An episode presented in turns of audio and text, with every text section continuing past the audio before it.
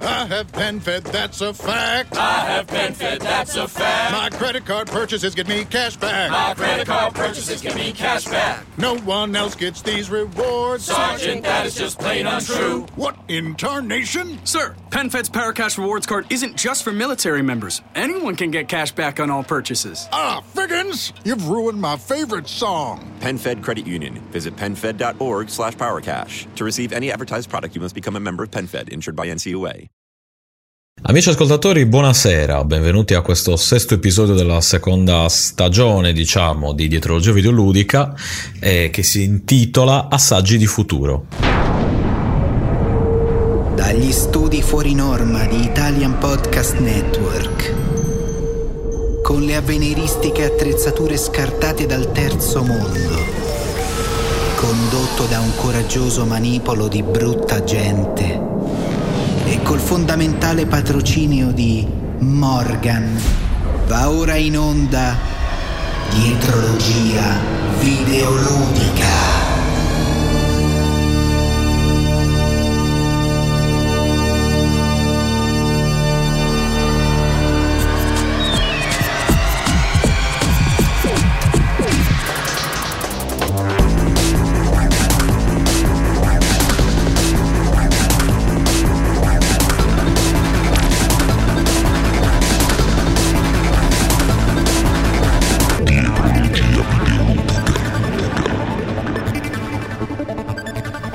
Io sono Stefano Biggio, come potete immaginare dalla mia voce, e come ci sono stasera, incredibilmente a richiesta, Luigi Maron, Ciao a tutti, poi Carlo Burigana, buonasera a tutti.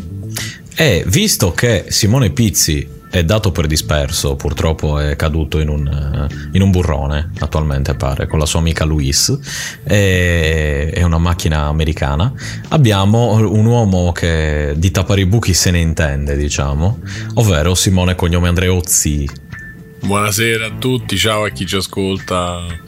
Non di sera. non di sé, esatto. Tappo dei buchi perché siccome Free Playing doveva tappare dei buchi e regato Pizzi, questa volta mi ha detto rendimi il favore. e Esatto. Song, Song qua. Esatto, quel ragazzo è lui.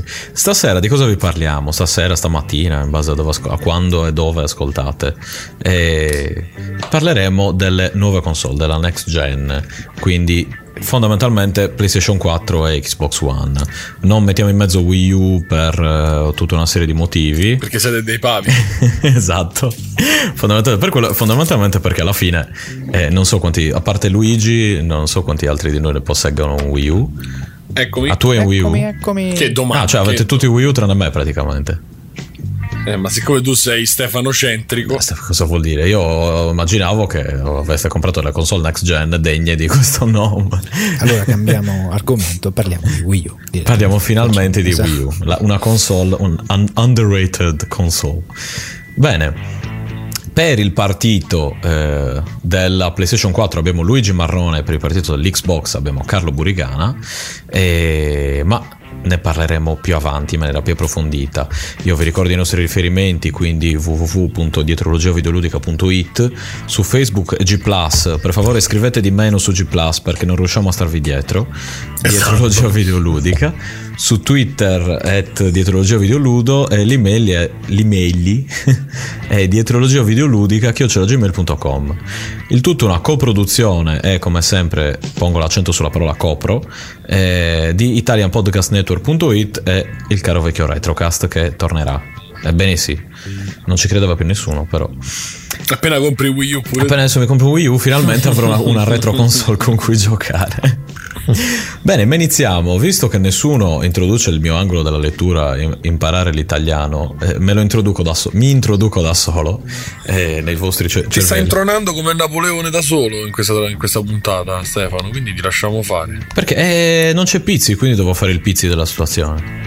Capito? Eh, beh, beh. E lui vorrebbe, vorrebbe, esatto, lui vorrebbe che lo facessi io. Gli ho detto, ma che devo. Gli ho detto, ma guarda, io a me non mi sta bene. sta bene che mi sta bene, fai, mi fai tappare i buchi, poi devo anche fare tutto io. Esatto. No, quindi, Quindi sì. le- le- leggici. Sì, Dai, allora. tutti.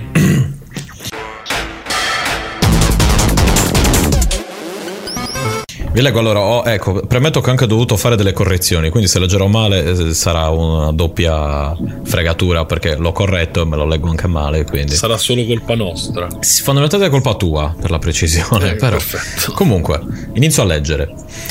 Ed eccoci qui, gennaio 2014. Solo un paio di mesi spicci ed appena qualche giochino dal loro rilascio ufficiale. Ci ritroviamo oggi per commentare e cercare di scoprire insieme le due nuove console di casa Microsoft e Sony. Stiamo appunto parlando della PlayStation 4 e della Xbox, Xbox One, che neanche troppo lentamente stanno entrando nelle case di mezzo mondo. Con la nostra consueta competenza e preparazione, degne di un rappresentante di Bidoni Aspiratutto, cercheremo di esaminare a fondo le due macchine, cercando di capire quale sia stata concepita meglio, quale delle due, grazie alla fusione del proprio nucleo di curvatura, causerà l'estinzione della vita sulla Terra, e quale, per un semplice rapporto qualità-prezzo, conviene accattare. In pratica ci lanceremo in una discussione al limite del fanboismo, e per dare un briciolo di credibilità avremo gli unici due possessori di tali novità, nonché eh, di professionalità sufficiente per parlarne. Dal lato PS4 un agguerrito Luigi Marrone e per Xbox One il preparatissimo Carlo Burigana. Insieme a loro scopriremo pregi, difetti e leggende urbane legate alla nuova generazione videoludica. Che vinca il migliore! Finito. Ho finito. Bello, è stato molto, molto emozionante, molto emozionante. Sì, sì, sì, sì, sì, abbiamo avuto un silenzio religioso durante tutta la- l'esecuzione perché Sentivo, eravamo rabbri- almeno io ero quasi rabbrividito. sentivo il, il rumore delle dita nelle vostre narici. Stendhal era, era dentro di me.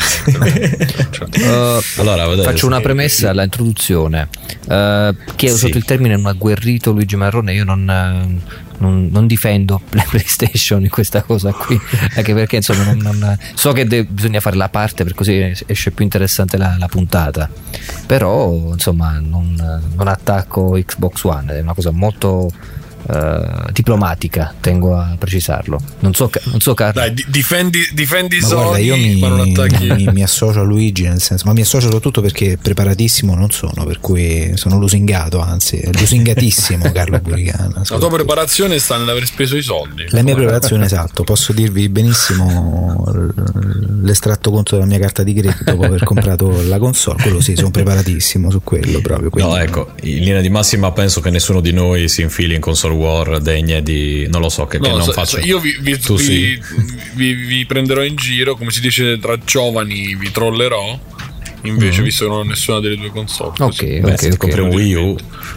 Da- farò la parte del Nintendo. Vabbè, alla poi fine diciamo, della puntata tu ci puoi dire le tue impressioni sul quale compreresti dopo le nostre. Esatto, diciamo che io dovresti- dovessi comprare delle console eh, nuove, di nuova generazione e, e non ne dovessi sapere un tubo, voi dovreste... Esatto, Dopo la nostra disamina ci guidate. dirai Esatto, quale delle due ti ha convinto di più. Non aspettatevi litigi tra è meglio questa e meglio quella, ve lo dico subito perché non No, è anche proprio... perché è sempre e solo meglio Nintendo. Ecco qua. Partiamo sempre subito Perché Wii U ha vinto, Mettiamo subito è la terza scelta. nel mio cuore ha vinto. Bene, allora iniziamo quindi con la discussione eh, principale. Allora, primo punto è, in primis, c'era bisogno di nuove console? Eh, chiedo al retrodatato Simone Cognome, in primis, voglio sentire cosa ne pensa lui. Allora, io posso fare un... ehm, cioè, eh, la mia idea è che, visto come stanno uscendo le nuove console e quanto stiano centellinando eh, le novità software, mh, tutte, entrambe le case, eh, software in quanto a giochi e software in quanto proprio a software interno della console, delle, delle macchine, direi che non ce n'era ancora bisogno comunque che era troppo presto. Da giocatore che gioca con- da 7 anni eh, con lo stesso hardware, ti dico eh, era il momento giusto. Non so se, Sì, sì, sì, sì, sì. Ok. se condividete, ma secondo me sono acerbe dal punto di vista tecnico rispetto a quello, anche a quello che hanno eh, promesso in, eh, mi viene da dire in campagna elettorale, insomma in, durante, le- durante i lanci rispetto a poi quello che invece si è palesato all'acquisto. Bene. E lo dico da chi non ce l'ha, quindi diciamo che è un po' la sensazione dell'uomo della strada. Ecco. No, no, ma eh, capisco la situazione perché io, appunto, in attesa che esca qualcosa, ho preso una PlayStation Vita. Quindi. Vabbè, ma tu non- Cioè- chiaramente 3DS ce l'hai? No. E quindi vedi, chiaramente non, non comprendi. Ma la eh, Svizzera ti ha dato un po' la testa. Diciamo di sì. No, anzi, il contrario. Fossi stato un vero svizzero, mi sarei comprato la PlayStation 4 al lancio e la PS Vita e il 3DS. Quindi Ah, e il beh, Wii sì. U. Eh, ma invece non sono, non sono così ricco e quindi devo aspettare e, e ciccia. E invece, Carlo, tu cosa ne pensi? Ce n'era Eh, bisogno? Guarda, ehm, bisogna secondo me fare un po' una distinzione mh, tra il, il sì, ce n'era bisogno e il no. Eh, sì, ce n'era bisogno perché eh, gli utenti console guardavano comunque gli utenti PC dove i videogame, ormai il videogame aveva raggiunto un po' lo stato dell'arte a livello tecnico se, se vogliamo per cui comunque si, si, percepi- si percepiva moltissimo il gap tra quella che era quella che poteva essere la console e il, il PC ovviamente no da un punto di vista artistico dove invece le console di ormai vecchia generazione stavano invece sfornando quelle che forse erano le, le pagnotte più calde, più saporite. Se pensiamo alla fine generazione solo di PlayStation 3 che ha sfornato uh, The Last of Us e subito dopo quasi eh, l'ultimo gioco di Cage eh, quelli insomma sono sicuramente titoli importanti che sfoggiano comunque un'ottimizzazione tecnica e un, eh, dire, un patrimonio proprio di narrazione, di tutta insomma hanno dei valori aggiunti che comunque anche i videogiochi questi usciti su- su- sulle console attuali non hanno ancora ovviamente. Per cui sì e no io penso che sia questa la, la risposta insomma non, dipende ecco dipende se, se- se uno ave- aveva bisogno di più lustro per gli occhi o se aveva invece bisogno di, di- di storie più belle di- di videogame più complessi da- dal punto di vista artistico E Luigi invece? Ehm, per me è sempre giusto quando il mercato propone qualcosa di innovati- innovativo a livello tecnologico perché muove un po' le idee, si creano i nuovi posti di lavoro, si crea più economia interna, eh, c'è più possibilità insomma di, di- di poterne parlare e scrivere. Io per esempio ho, ho comprato PlayStation 4 eh, proprio perché mh, P- PSM, la rivista in cui attualmente sto collaborando, con cui sto, sto collaborando, mi ha permesso di scrivere gli articoli, tutte le anteprime, le uscite in, eh, in digital delivery, eccetera. Quindi fo- fondamentalmente l'ho- me la sono comprata grazie a quello che ho scritto. Ma eh, presumo che insomma sia buono di per sé il fatto che ci siano nuove macchine sul mercato perché muove tutta una serie di cose. Se ti vuoi parlare dal punto di vista software, di- ti dico che non, eh, nulla giustificherebbe adesso l'acquisto di una console con tale, a tale prezzo, soprattutto in questo periodo, perché non eh, più di alcune funzionalità che sono uno snellimento di quelle precedenti o uno sviluppo, eh, se vuoi anche concettuale, non c'è un motivo per cui stare tutti connessi su eh, parlo me per la, mia, parlo della console che ho preso su PlayStation 4 puoi benissimo stare su PlayStation 3 se, ne, se ce ne, ne possiedi una e hai possibilità comunque di averti ottimizzato un servizio quello di PlayStation Plus che offre una gamma di, di cose meravigliose. Quindi da quel punto di vista direi proprio dal punto di vista proprio pratico di ciò che puoi fare con le nuove console attualmente non, non c'è tutto questo senso. Mi sembra che in linea di massima nessuno di noi sia appunto troppo soddisfatto, non tanto della console in sé quanto della- delle possibilità che le console stesse ci hanno offerto per giocare, che appunto è anche il, sì. è uno dei problemi che mi sembra che sia più sentito in generale, cioè mancano i titoli. Sì, sì, ma guarda, povere. si sapeva Eh, già questo, questo si sapeva, ma soprattutto non offrono qualcosa di nuovo. Eh, a livello Mm-hmm. soprattutto di interfacce di gioco, di, di periferiche che ti permettono di dire oh c'è qualcosa di nuovo davvero sul mercato, come invece fa Nintendo per dire che molte volte Mm. offre proprio una nuova idea, un nuovo sapore, anche se poi magari eh, nel tempo è diluito in maniera discutibile questo, questo sviluppo delle, delle nuove periferiche, però eh, ce l'ha, c'è questa voglia. Invece ti parlo per Sony, ma anche per Microsoft, non aggiungono nulla dal punto di vista proprio del brivido a qualcosa di nuovo che mi fa riconsiderare il videogioco a capo. Sì, beh, poi è ovvio che un po' si tenda sempre un po' a, come dire, ad assicurarsi quelle che sono le, le fasce di mercato insomma, di, di, utenti che mm, comunque mh, sanno che cosa stanno comprando, insomma i, i generi sono quelli mh, attuali sul mercato sulle nuove console sono molto netti no? come, Sì. come generi, sono i generi più giocati tra l'altro, quindi quelli che comunque non, non hanno neanche mh, troppe pretese no? a livello di gameplay, di cose per cui le può utilizzare chiunque, insomma dal bambino a- al, al nerd, insomma eh, trentenne come noi siamo. Sì. E, per cui hanno una, una fascia di mercato al- ampissima e sono un po' i capisaldi. Vi posso fare una domanda? Due, i due possessori di Next Gen, che tra l'altro mi sembra che entrambi scrivete per, per qualcuno, perché pure tu, Carlo, mi sembra.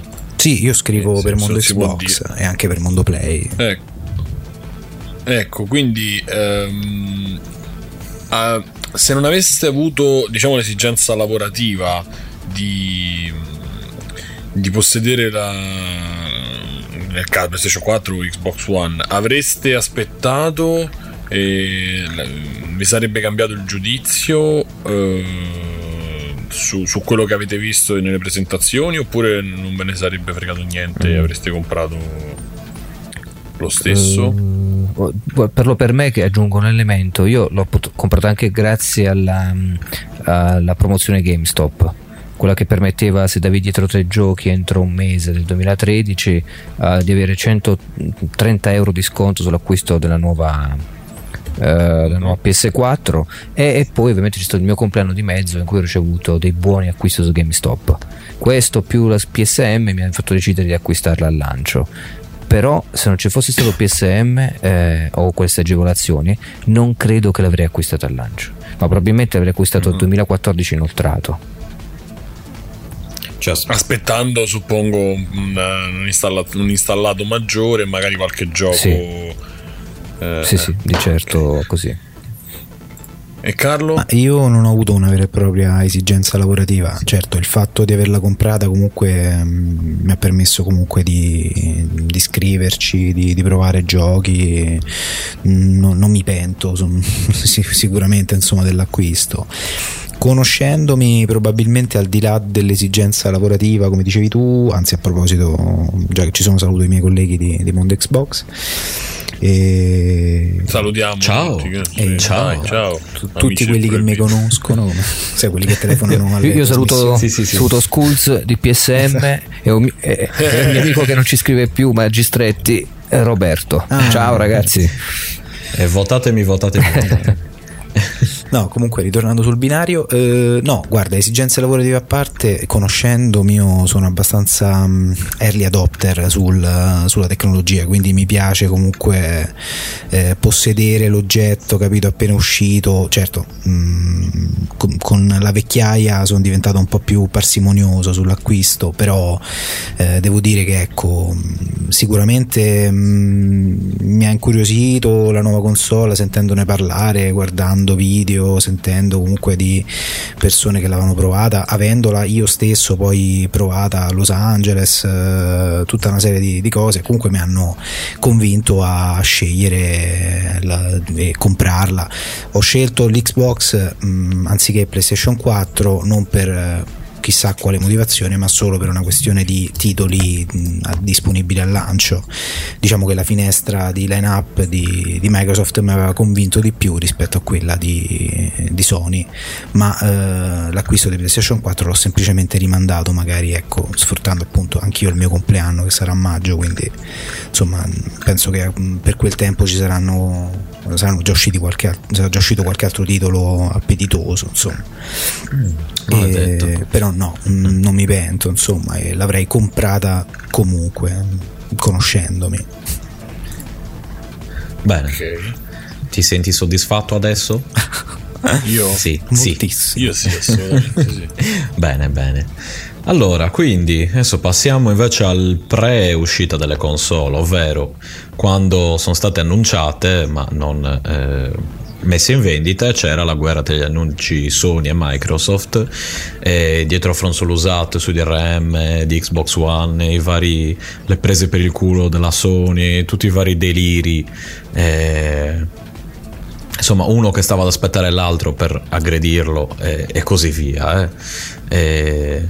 Non so cosa, cosa, ne pensate di questo. Io sono un po' combattuto sul, sulla faccenda perché forse la visione di Sony era più conservatrice e anche più paracula, tra virgolette, perché hanno aspettato che, eh, come dire, prima che Xbox eh, facesse degli annunci di una certa entità per poi replicare no no noi lasciamo tutto così com'è e allo stesso tempo Xbox eh, One invece prometteva delle cose che sarebbero state delle novità diciamo quindi eh, non, non, tanto le cose come l'Always Online quanto appunto una certa libreria di titoli e una direzione molto più verso il digital delivery piuttosto che per la distribuzione fisica. E, insomma una connettività che magari era, è ottima se vivi in certi paesi come in America ad esempio, ma che magari poteva risultare più ostica in altre zone del mondo.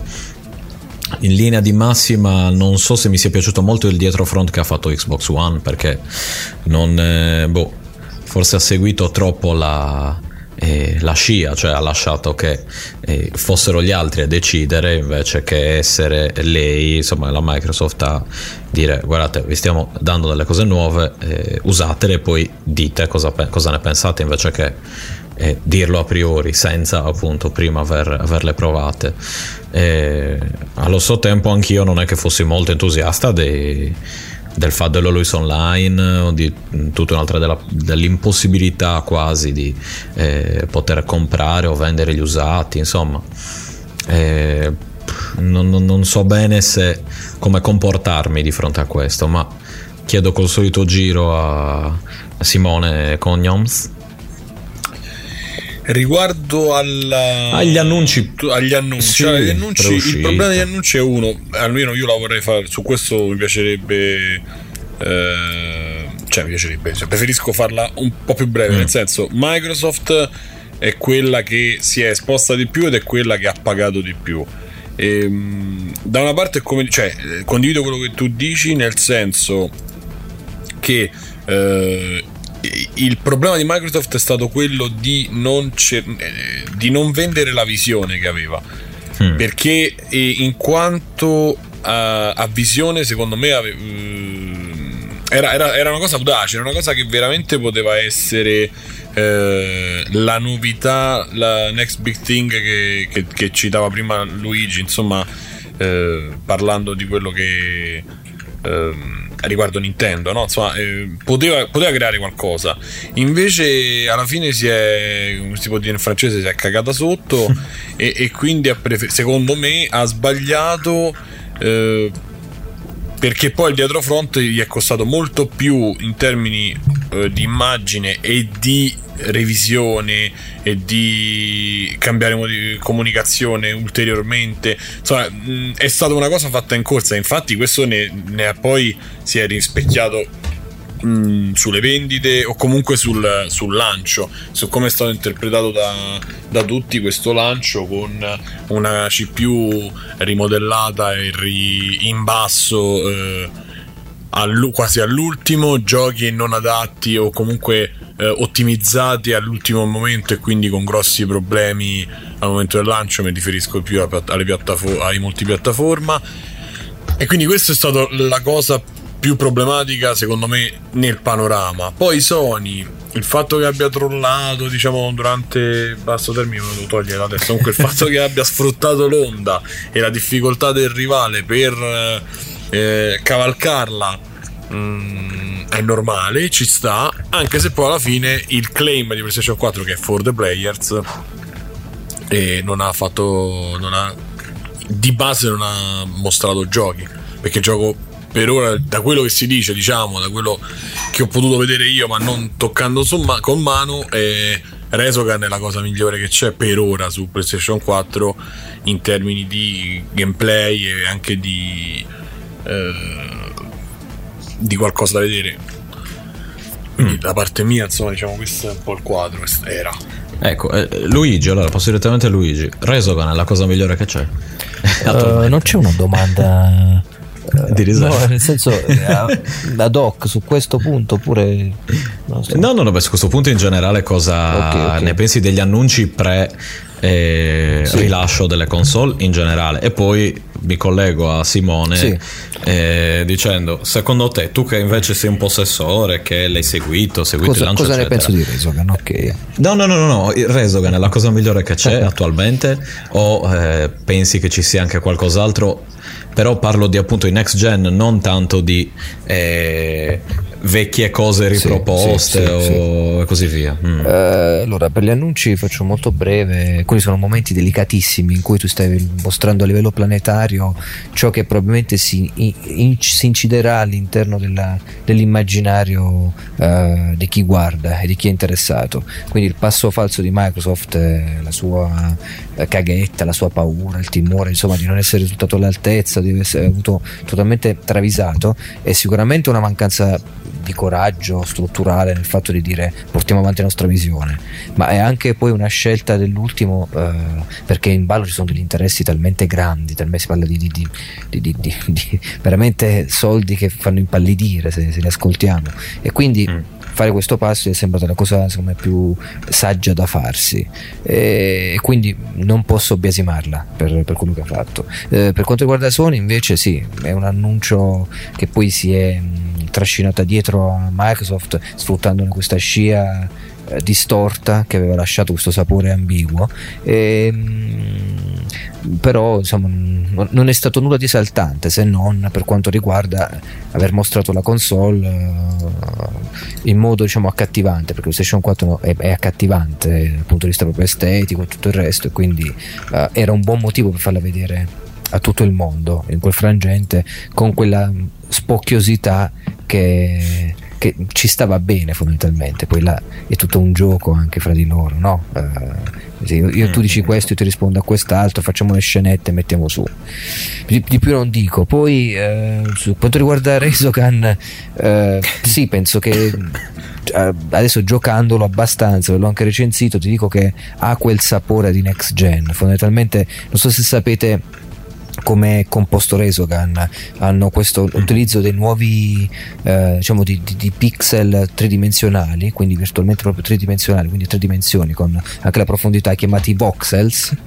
Eh, questi voxels praticamente sono eh, i mattoni su cui è costruito tutto l'impianto di Resogan tant'è vero che le esplosioni le, eh, le morti le smart bomb vanno a disintegrare voxel su voxel tutto lo scenario. Quindi vedete veramente frammentarsi e implodere eh, tutte queste particelle che ricoprono il posto prima dei, dei- dei poligoni perché i poligoni fa- faccio una digressione tecnica sono soltanto diciamo delle, delle- degli oggetti wireframe che sono poi ripassati con una texture sopra e danno questa idea di profondità. I voxel invece sono calcolati proceduralmente come se fossero sono a tutti gli effetti dei poligoni eh, tridimensionali quindi sono hanno una loro profondità. E vederli questi milioni di poligoni che esplodono, schizzano, si distruggono, eccetera, in tempo reale, senza il minimo rallentamento, dà un'idea di next gen. Quindi si può dire che questo assieme ne so, a- anche a Killzone, mm, però questo in particolare dà una bella botta sul fatto di dire "Mm, c'è questo passaggio, si sente che c'è la macchina che computa sotto con la sua rinnovata capacità hardware. Ed è la cosa migliore per te che c'è adesso? Beh, io Eh, pro- non ho provato? Killzone, non ho provato gli altri, multipiattaforma no, però ti dico che Mm. mi ha impressionato, cioè mi ha, mi ha lasciato quel sapore di, di- di cosa che probabilmente non sarebbe fattibile su PS3. Di più non saprei dirti, diciamo, se è la Mm. Ok. cosa migliore, sai, poi anche questione di gusti, oggettiva, soggettiva. Sì, sì, sì, sì, sì, sì. No, vabbè, appunto, secondo te se era attualmente la cosa migliore. E Carlo invece per annunci per annunci sembra le cose Esatto. che annuncio vuoi mettere? Cosa vuoi Chiamami. mettere? Esatto. Mm, beh, eh, diciamo che la- le defianze di Microsoft sono state abbastanza palesi. Da maggio, insomma, quando c'è stato il reveal della console, eh, Microsoft si è mm, ha un po' fatto la- un paio di gaff pesanti. La prima è stata sicuramente quella di mostrare la, la console come mm, se fosse quasi un, un set box, no? Cioè, so, vi, ricordate, vi ricorderete sicuramente il Mhm. video TV, TV, TV, TV. E quello è insomma è divertente. Per cui già il messaggio, insomma, mh, c'è stata un, un po' una prima confusione generale da parte de- delle persone. In più poi tutta la diatriba sull'Always Online, sui videogiochi, in- l'impossibilità di comprare videogiochi usati, di dover fare lo sharing in famiglia, di l'acquisto della licenza, eh, se si vuole continuare a giocare a un gioco anche pacchettizzato, insomma tutta una serie di limitazioni che ovviamente mh, hanno decretato un po' l'epic fail proprio dicendolo in, in termini da, da giovane. E quindi insomma c'è stata comunque al di là del, dell'epic fail c'è stata comunque una ho notato proprio una non solo una confusione generale da parte di tutti e eh, addirittura un, uno scetticismo anche da parte di quelli che erano che, insomma, persone che conosco che sono stati proprio dei eh, difensori proprio a spada tratta de- di Microsoft, della console, di, di Xbox, de- delle prime due Xbox e che volevano appunto abbandonare il seminato di Microsoft per andare alla concorrenza visto che apparentemente la concorrenza non proponeva altrettante limitazioni e per cui sì, insomma, lì è stato pesante. Loro si sono dovuti correggere in corsa, anche goffamente se vogliamo, mettendo pezzi a destra e a manca, anzi bravissimi, sicuramente il eh, lode a quello che hanno fatto in così brevi tempi, insomma dal, da lì al lancio hanno dovuto rivedere veramente l'architettura de- della console, tutto il discorso dei DRM, su, insomma hanno, hanno fatto veramente l'impossibile, ci sono riusciti, ovviamente a scapito poi dei mega ultra uber aggiornamenti dei, dei videogiochi, compreso anche quello che devi fare all'inizio quando compri la console e la porti a casa, la prima cosa che ti viene chiesto è un aggiornamento di 500 mega del firmware. Ci avete E- detto tanto a noi, a noi di Eh. Nintendo perché ormai io Eh vabbè sì, Eh, mi rendo conto, sì, anch'io ho avuto il piacere di, di fare l'aggiornamento Nintendaro. E, no, però vabbè, insomma, l'aggiornamento di- dei 500 mega di, di Xbox è uno dei tanti, veramente, perché basta che ti compri un gioco, cioè Forza Motorsport, quasi 6 giga di aggiornamento, cioè ragazzi, è una roba proprio che veramente non lo so, mh, veramente 6-7 anni fa mh, avremmo guardato queste cose con occhi veramente di eh, proprio di, di- di- di- stupore proprio di beh, adesso magari non ci avremmo creduto eh, se magari adesso ce 6 l'avesse raccontato. giga 10 giga di, di- di- dati non non sono neanche troppi però mh, eh, veramente insomma Ah, sì. eh, cominciamo a, a parlare di cifre importanti per cui probabilmente mh, a questo punto siamo sul bivio che o questo diventerà la pripista per cui le software house si, si adaggeranno un po' nel- nella bambagia di non dover necessariamente finire un gioco perché poi il resto te lo scarichi quando te lo porti a casa oppure magari questa è semplicemente una parentesi dovuta appunto a questa eh, come dire a questo, questo- questa revisione che ha- tecnica che ha avuto la, la console io spero che sia la seconda Bene. E quindi, ma alla fine, eh, adesso mi mi è venuta la curiosità di quanto era l'aggiornamento Nintendo? Eh, per altri 500 mega ah, beh, così. Tra vedere e non Sì, sì, vedere, sì. diciamo. Mm. sì esatto Vabbè, dai, Comunque- 500 mega, è, è- è- è- nel senso, non ha molto Sì, senso al, gior- al- al day one, ecco, il giorno in cui esce. Però sono 500 mega ancora ancora. Sì, però quando lo scaricano tutti e soprattutto con un'infrastruttura insufficiente come quella di Nintendo che purtroppo tocca Eh, dire infatti, che, sì. che è, è insufficiente, se c'era gente che narrava sono 5 giga 90 giga di, perché c'era gente che scaricava a oltranza quindi, quindi questo era un problema. E mh, è venuta in mente un'altra cosa che, mentre Carlo parlava del fatto degli aggiornamenti che mi- poi il colmo sta eh, che questa cosa è successa in Microsoft perché Microsoft è l'unica che ha fatto pagare la pubblicità scusate, la pubblicazione di patch eh, in questa generazione, cioè nella generazione 360, che era una delle cose che secondo me andavano. ehm, andavano lodate di Microsoft perché Aspetta, ha fatto pagare agli sviluppatori specificamente. agli sviluppatori, cioè per, ah, ecco. ok, per pubblicare una patch, lo sviluppatore doveva eh, spendere 40.000 dollari, una cosa del genere, che poi non è neanche tantissimo. Però eh, questo avre- eh, poteva, ehm, cioè questo meccanismo fa sì, faceva sì, o magari nella teoria avrebbe fatto sì, che eh, si cercasse di, di pubblicare un gioco mh, completo o quasi, insomma. E cosa che invece Sony non ha fatto, Nintendo, vabbè, lasciamo, lasciamo stare dove fare i canali per aggiornarli su Wii.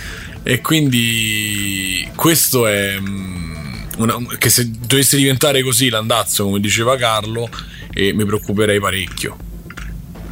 Perché vorrebbe dire che il cliente non ha, non ha più ragione, ma in nessuna maniera, cioè neanche, neanche poco.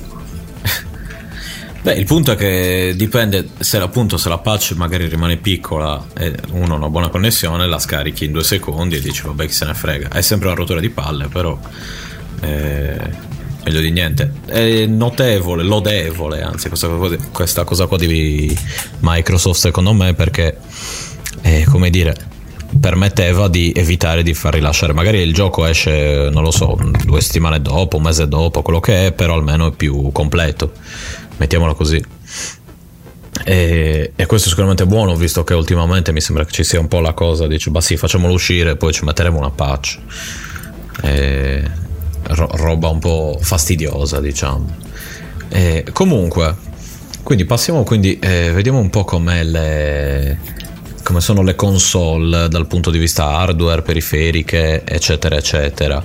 Quindi chiedo a Carlo eh, direttamente per Xbox One come prestazioni, come software eh, inclusi, come periferiche, parti social, eccetera, cosa c'è e cosa non c'è, ma ci dovrebbe essere nell'Xboxone, Xboxone. il caro vecchio Xboxone. Beh, l'Xboxone, vabbè, al di là di quelli che sono proprio i freddi dati tecnici di mm, processore, RAM e compagnia cantata, che ovviamente insomma eh, siamo su diciamo delle cifre abbastanza importanti diciamo su, su quelle che sono cifre adesso di un PC mi dicono di fascia medio buona insomma adesso poi neanche me ne, me ne intendo tra l'altro però comunque eh, siamo su non, non siamo troppo distanti insomma da, da un PC di, di fascia alta.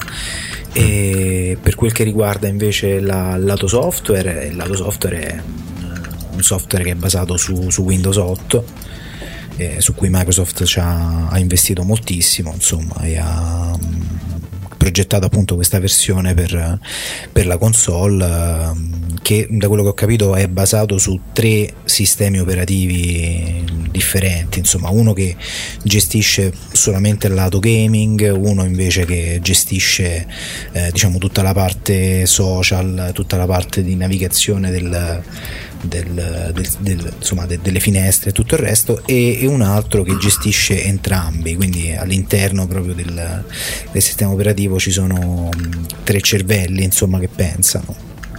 Per quanto riguarda invece eh, quello diciamo la, la parte periferiche c'è il adesso si, si parte proprio con, la- con Kinect incorporato non è più una periferica da acquistare a parte come su, su 360 e qui vediamo un Kinect che finalmente eh, serve a qualcosa effettivamente e funziona benissimo tra l'altro è veramente un po' il fiore all'occhiello di, per quanto riguarda le, le periferiche appunto di motion e Capture sensor, Esatto. etch, etch, etch.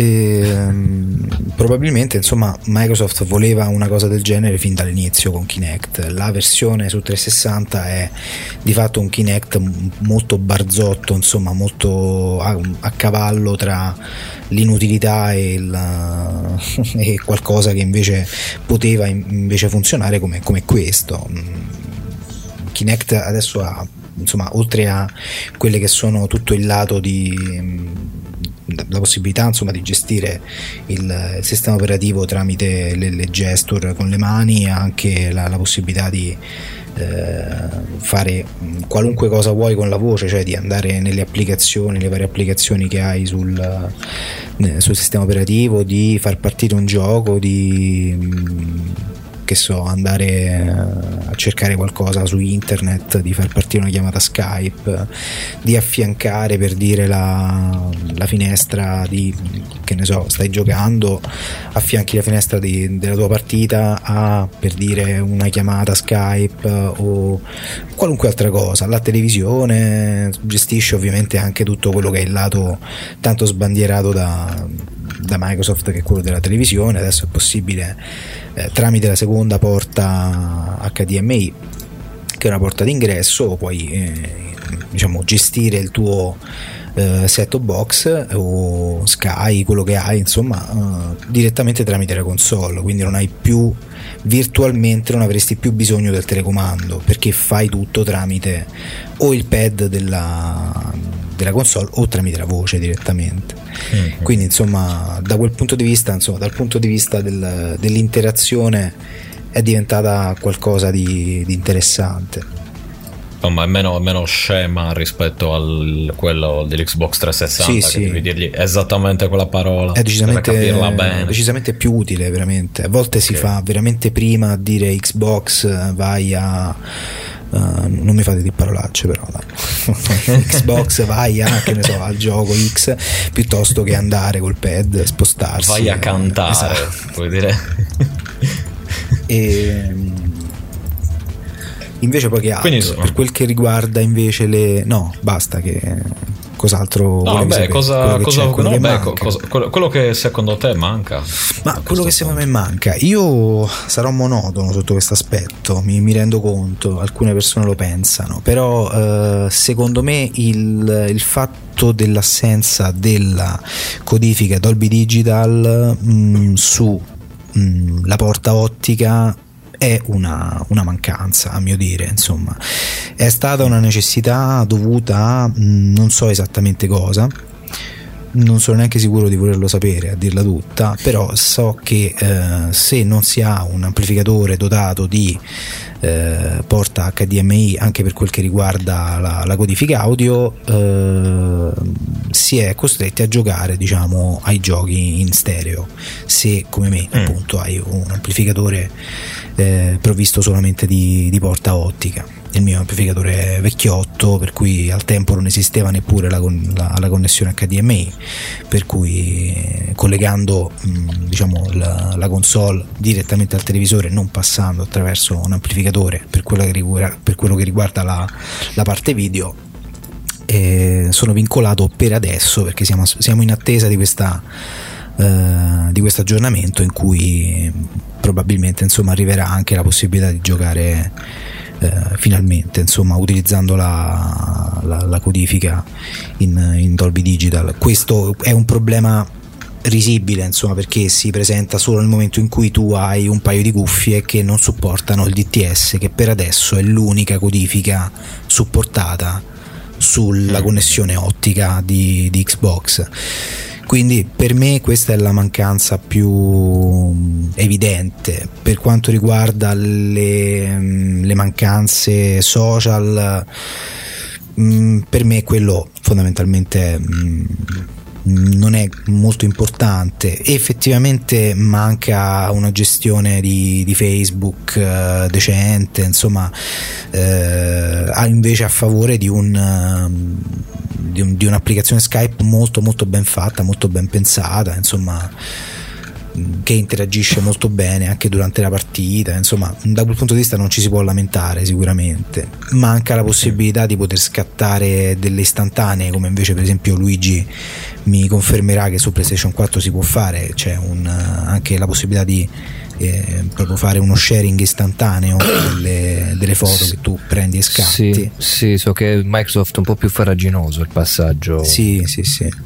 Per cui c'è invece per esempio uno splendido editor video con cui puoi catturare semplicemente dicendo Xbox registra questo elemento mentre stai giocando imposti una durata nel quale diciamo le registrazioni possono avvenire mi sembra che la, la durata massima sia 15 minuti, non vorrei dire scemenze, non dovrei andarla a vedere Eh, bene. non lo so, 15 non è minuti per, per PlayStation, sì, 15. Ah, allora forse sarà 5 anche minuti se non sbaglio su Microsoft. Mm, Guarda, dovrei andarlo a vedere. non adesso così Sì. al, al volo non me lo ricordo, anche perché non è una cosa che utilizzo. L'ho utilizzata giusto così per vedere come funzionava. Devo comunque- dire, funziona molto bene. L'editor Conf- video funziona molto Comunque, bene. Confermo che l'editor video è, è migliore da diversi punti di vista su Microsoft per quanto riguarda proprio la, la gamma di disponibilità che ti offre per eh, Sì. curare l'immagine e per tagliarla, mentre eh, l'editing su PlayStation 4 veramente inizia da qua e finisci da qui, quindi taglia Mm. all'inizio e taglia alla fine, non Ah, puoi fare ecco. Interventi dentro, all'interno, altro. No, invece devo, devo dire, insomma, mh, ho trovato una, mh, un Xbox molto agguerrita da quel punto di vista. E c'è anche la possibilità di fare una sorta di videoblogging ehm, registrando, ehm, registrandoti mh, con il Kinect mentre stai giocando e commentando la, la partita live per poi eh, appunto editare quello, quella che è la tua partita col tuo commento e poi mettere tutto su SkyDrive dal quale poi potrai scegliere se metterla se mettere su Facebook, Twitter, insomma su tutte le altre piattaforme di, di social del, del pianeta Terra. Per cui insomma da quel punto di vista sono molto hanno fatto dei, dei grossi passi avanti. Forse anche sono stati paraculi perché appunto hanno pensato di venire incontro a tutta la tribù degli youtuber, insomma, visto che adesso ormai è diventata mm, una moda, ormai lo fa pure Frank Matano, per cui non ho parole Mam- proprio di, di mam- questa cosa. mamma mia. E, ma andiamo avanti. Ciao. Lasciamo Luigi invece? Matano. esatto. No a parte quindi la, la parte audio che insomma è, è una parte importante ma mm, è un problema solo software a quanto mi è sembrato di capire. Eh, cioè nel senso fanno una patch si risolve la cosa finito lì no? Giusto? Ho capito bene? Eh, a chi lo stai chiedendo? a Carlo. Una patch per cosa però? Per, per la parte audio? Sì, sì, ma ti ripeto, questo è un, eh, è un qualcosa che tu, è un problema che tu puoi reputare tale solamente se sei un po' fissato come me, insomma, comunque se sei dotato, diciamo, a livello mm, audio come lo sono io. Probabilmente il, il videogiocatore medio o come diceva prima Simone, l'uomo della strada, probabilmente mh, non solo non sa ehm, che cosa è un segnale DTS o Dolby Digital, magari non gliene frega neanche, capisci? L'importante è alza il volume e si sente, quello ve lo Sì, posso esatto. garantire, se alza il volume si sente, si sente benissimo. Ok, questo è, buono, è già una cosa in più. Bene, no, allora quindi passo Luigi invece per quanto riguarda la PlayStation 4, eh, magari non tanto sul- sul- sulla parte tecnica, tec- cioè nel senso, le, tanto le- la parte hardware la si conosce, tutto sommato, e magari risulta anche relativamente interessante, nel senso proprio la cosa ha un processore da tot megahertz. Sì, sì, no, Quello lì. Lascio perdere. Anche Eh, perché più o meno si assomigliano tutto sommato. Guarda, è una ecco, macchina come- performante. PlayStation 4 hanno parlato di calcolo e virgola mobile, eh, diciamo più ampi rispetto a Xbox One. Hanno parlato di eh, diciamo una RAM più prestante, una divisione più intelligente dei core per quanto riguarda proprio la- le RAM che sono divise in 512 mega eh, accoppiate per fino a fare 8 giga. Cioè, hanno parlato di diverse cose, però eh, non è questo secondo me la sede per andare a, a- a fa- spiegare a qualcuno che volesse decidere quale acquistare fra due console eh, Mhm. non è questo anzi consiglio gli ottimi articoli su IGN scritti da Gianluca Loggia in arte Wallone sui confronti del PS4 e Xbox One Eh, ci sono proprio degli approfondimenti che lui ha stilato dopo aver acquistato tutte e due le console riguardo messaggi party chat condivisione video la multimedialità e via cantando. E eh, insomma, sono un bel punto di riferimento perché parlo di una persona appassionata, l'ho, l'ho visto enucleare in maniera egregia e appassionata a tutte quante le, le differenze con un distacco critico obiettivo esemplare. Uh, questo per dare un riferimento a chi ci ha ascoltato non è che sono foraggiato da IGN semplicemente uh, vedo i, le... beh se c'è professionalità sì se c'è passione che, eh, l'ho passione, seguito e bravura non Ma si può nulla vieta che and- salutiamo. anche andando a, simpatia, a mondo Xbox cortesia. o andando su uh, che ti posso dire videogame.it piuttosto che Eurogamer eccetera magari troverò altrettanto però mi sono imbattuto su quelli di GN e, e li ho trovati ben fatti, per cui rimando a quello che volesse approfondire.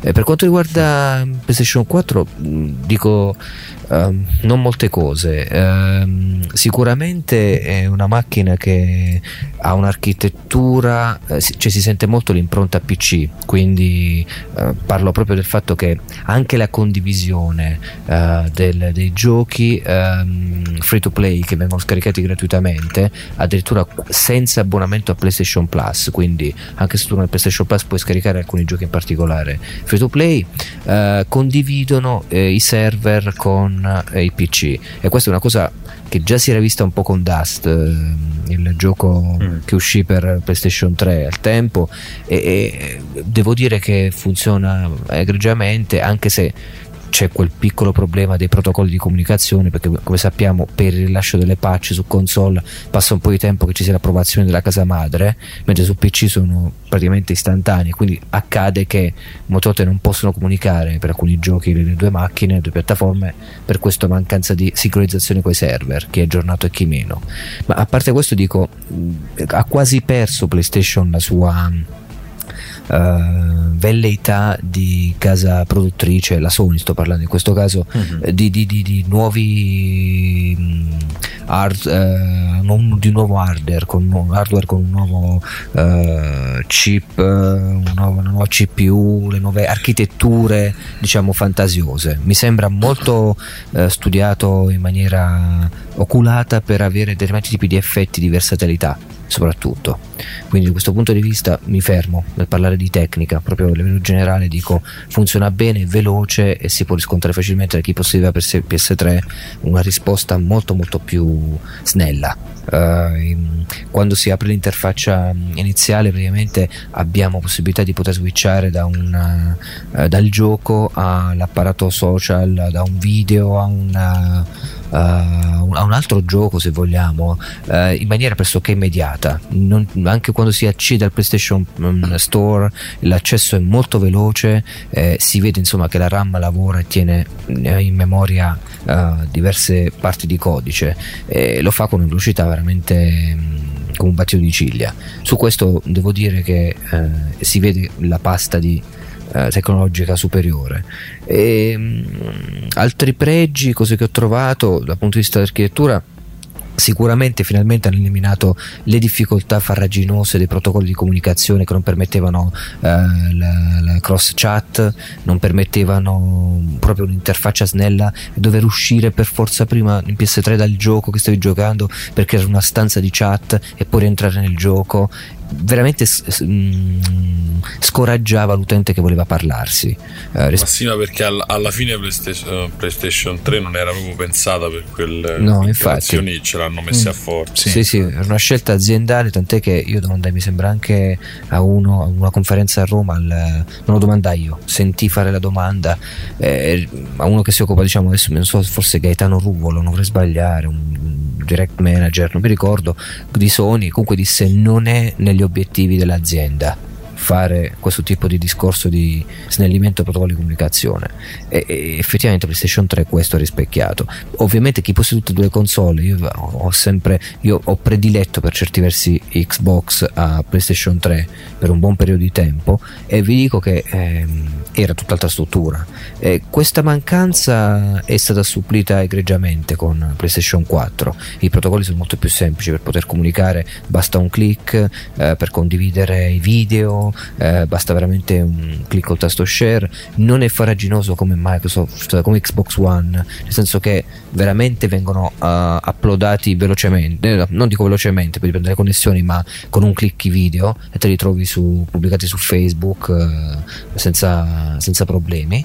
E, e poi quello che ho notato sicuramente è diciamo una migliore eh, gestione generale di quella che è la, l'intuitività della, della, console stessa. Cioè, veramente mettersi davanti a PlayStation 4 non richiede ehm, la, una patente particolare. Ci si mette davanti, la si accende e si dice già si sa dove andare. Uh, vuoi perché più c'è più dimestichezza rispetto a, all'altra PlayStation perché abbiamo imparato come funziona la, la media bar, eccetera. A voi perché è più veloce la risposta, quindi te la godi.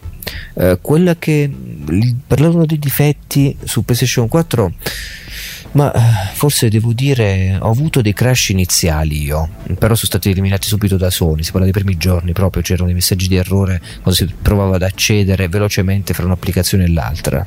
Ehm, eh, oddio parlare di difetti non, non, non vi saprei dire. Ecco non ha tutti non c'è la retrocompatibilità con PlayStation 3 mm. e quindi eh, questo un po' spiace anche in virtù vabbè, del fatto che ci sarà questo famoso Gaikai, questo cloud computing che dovrebbe garantire lo streaming di tutti i giochi. Uh, fra le cose positive c'è da dire sicuramente che i controller di PlayStation sono tanti, si può giocare con uh, il DualShock 4, eh, non so se questa è la domanda per parlare anche delle periferiche, penso di sì. Uh, sì, sì, sì. Beh, ehm, DualShock... Sentiti libero, secondo me. Ok, sì, DualShock 4 è, è, un controller che veramente migliora sensibilmente eh, le, le, sue caratteristiche rispetto a PlayStation 3, non solo per i grilletti, ma proprio per eh, la, la, bellezza futuristica del controller in sé. Eh, ha una luce che serve a identificare con la PlayStation Camera che viene venduta separatamente al prezzo di una sessantina di euro, questo c'è da dire. Uh, identificare... L'hai presa tu? Io non l'ho presa, no, no, ancora no. Io ho preso il pacchetto base PlayStation 4.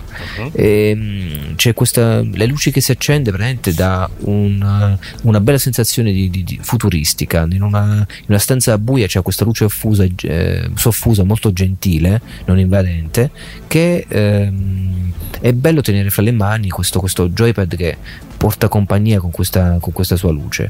Eh, ha vabbè, il touchpad sopra che è molto sensitivo, con lo swipe puoi girare, eh, cambiare le armi, quindi secondo se vai a sinistra, a destra, si dà un po' quel feeling da iPad o comunque da tablet.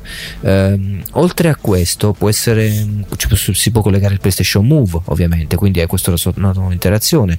Puoi collegare il PlayStation Vita, che questo rispetto a Microsoft sicuramente è qualcosa di in più, non solo per collegare collegamento in sé per la possibilità di giocare ad esempio in streaming. Io ho provato a giocare Resogun trasferito su PlayStation Vita, cioè la, la PlayStation macinava dati a televisore spento e io giocavo sullo schermo di PlayStation Vita.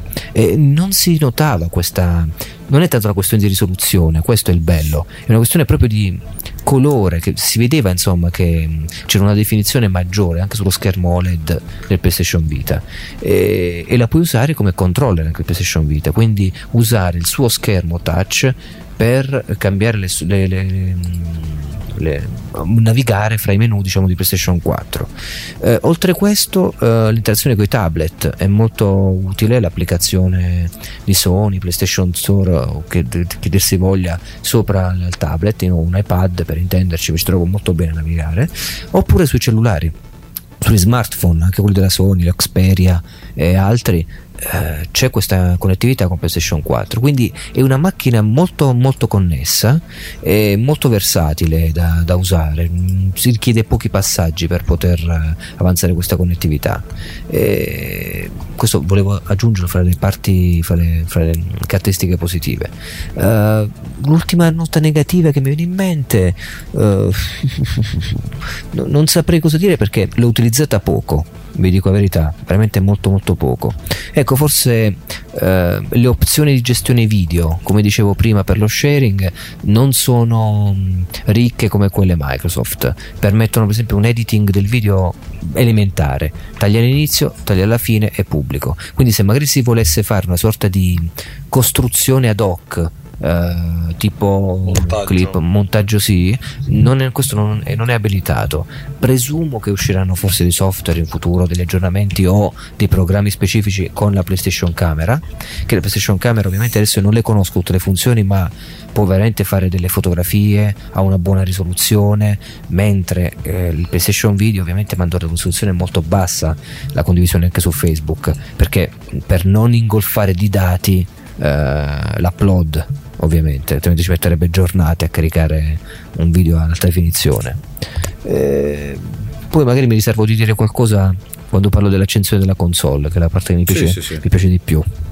Ok. Ma io Bene. magari ecco un altro paio di, di, punti adesso che mm, sentendo parlare appunto del, del controller di, PS, di, PS4 Luigi modo così entusiasta devo dire che mh, mm, pure io ho avuto una, un'ottima impressione di quello di, mm, di, Xbox One che secondo me è un po' la, la summa insomma di quella che è l'esperienza di, di, Microsoft in quel senso che è stata fatta insomma da, dalla prima Xbox che ha visto quel pad che era quasi veramente fallimentare, quella specie di pagnotta proprio gigante, per arrivare invece a questo che secondo me è veramente la, la perfezione assoluta proprio a livello di ergonomia, di, di raggiungibilità dei tasti, di cose, è concettualmente è un po' diverso rispetto al, a quello di Xbox 360, ci sono dei tasti che sono stati un po' eh, messi in certe posizioni per cui non è come dire, intuitivissimo se si ha la memoria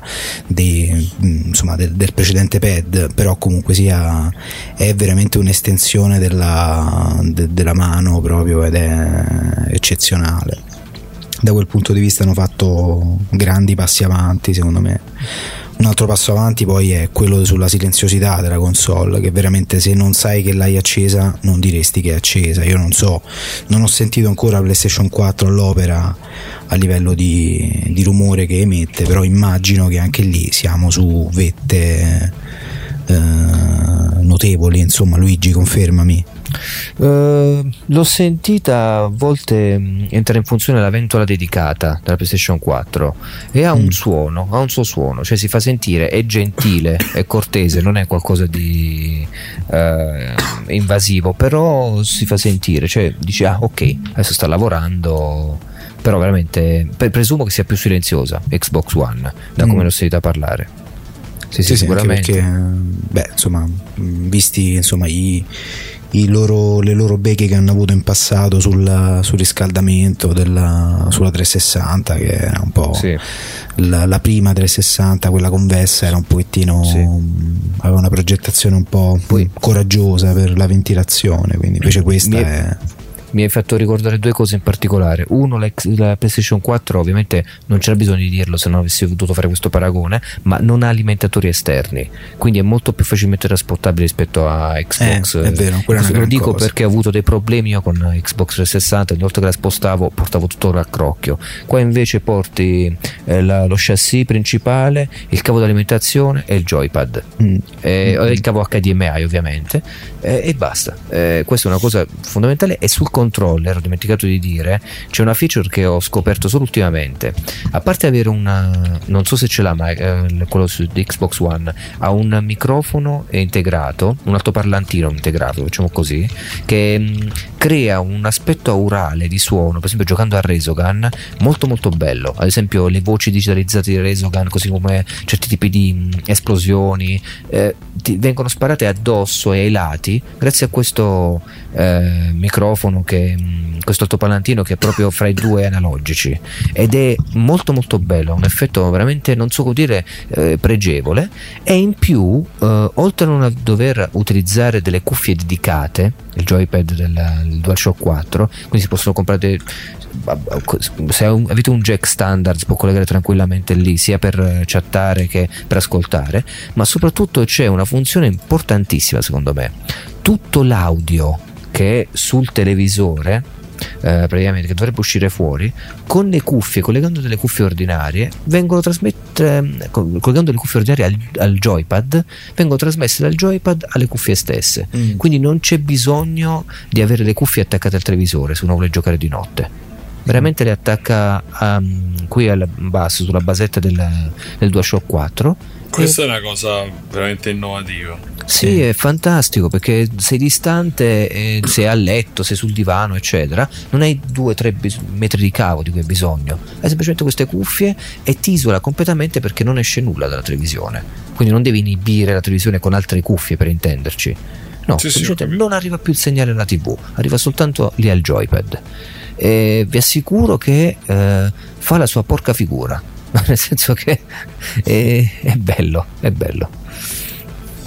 Sì, avevo Beh. letto in, sotto, questo, sotto questo aspetto insomma, che anche Microsoft aveva idea di fare qualcosa del genere addirittura con l'audio multicanale. Adesso non so a, da qui a quando poi vedremo palesarsi una cosa del genere, però sapevo che era in diciamo era uno dei, dei loro punti a favore insomma che volevano sviluppare per, per, per Xbox One evidentemente mi viene da pensare probabilmente che questo ritardo di, della famosa codifica che dicevo prima magari eh, dovrebbe essere una sorta di messaggio subliminale per cui eh, vedremo que- questa, questa feature apparire prima o poi.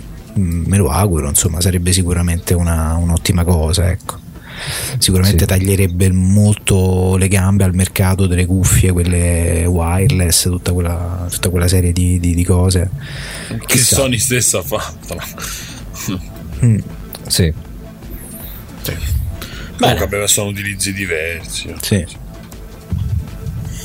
Ma ecco, eh, l'altra domanda è, è, è, allora richiedo, ma chiedo anche a Simone cosa ne pensa lui, eh, ma sì, sentiamolo questo ragazzo che è un ragazzo in difficoltà ma a cui vogliamo tanto bene comunque. Perché? Grazie. Diciamo così, volevo... Vabbè. E... L'hanno detto tante volte a Stefano nella sua vita che permettetemi sì, una volta esatto. di dirlo lui.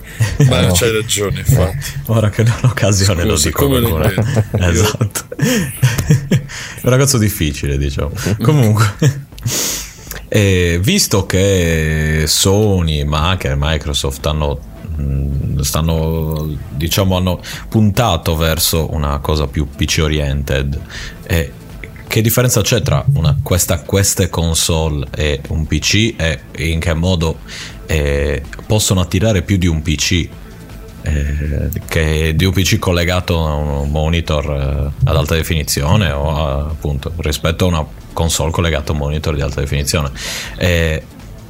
Al di là dei giochi ovviamente eh, quello, in tutti e due i lati ci sono lati positivi e lati negativi ma quella è un'altra questione diciamo eh, quindi, quindi, tu lo stai riferendo a cosa se non ai giochi? Alla console, all'hardware, al, al, al pezzo de, de brastiche. Ok, allora, questa domanda diciamo, non so quando è stata scritta eh, in scaletta, però è profetica visto che è notizia di pochi giorni fa eh, che Valve ha presentato durante il CES eh, CIS di Las Vegas le nuove le, le Steam Machine, famose Steam Machine che sono dei tutto e per tutto sono dei PC leggermente miniaturizzati eh, orientati al gaming che si possono attaccare cioè sono pensati per essere attaccati al televisore. E um, usufruendo del sistema operativo di Steam uh, Steam OS anche se ancora è acerbo e, eh, oppure un Windows insomma usuf- potendo usufruire di Steam della, libre- della, propria libreria di Steam che è la vera killer application oltre a, a una possibile appunto miniaturizzazione queste macchine sono fatte da terze parti, quindi per ora Steam mette solo il marchio, eccetera, eccetera. Poi, vabbè, se volete andare a informare su quello. e, ehm, ma questo annuncio e l'hardware, l'architettura hardware con le quali sono state eh, pensate queste due console in pratica assottigliano di molto le distanze a mio parere.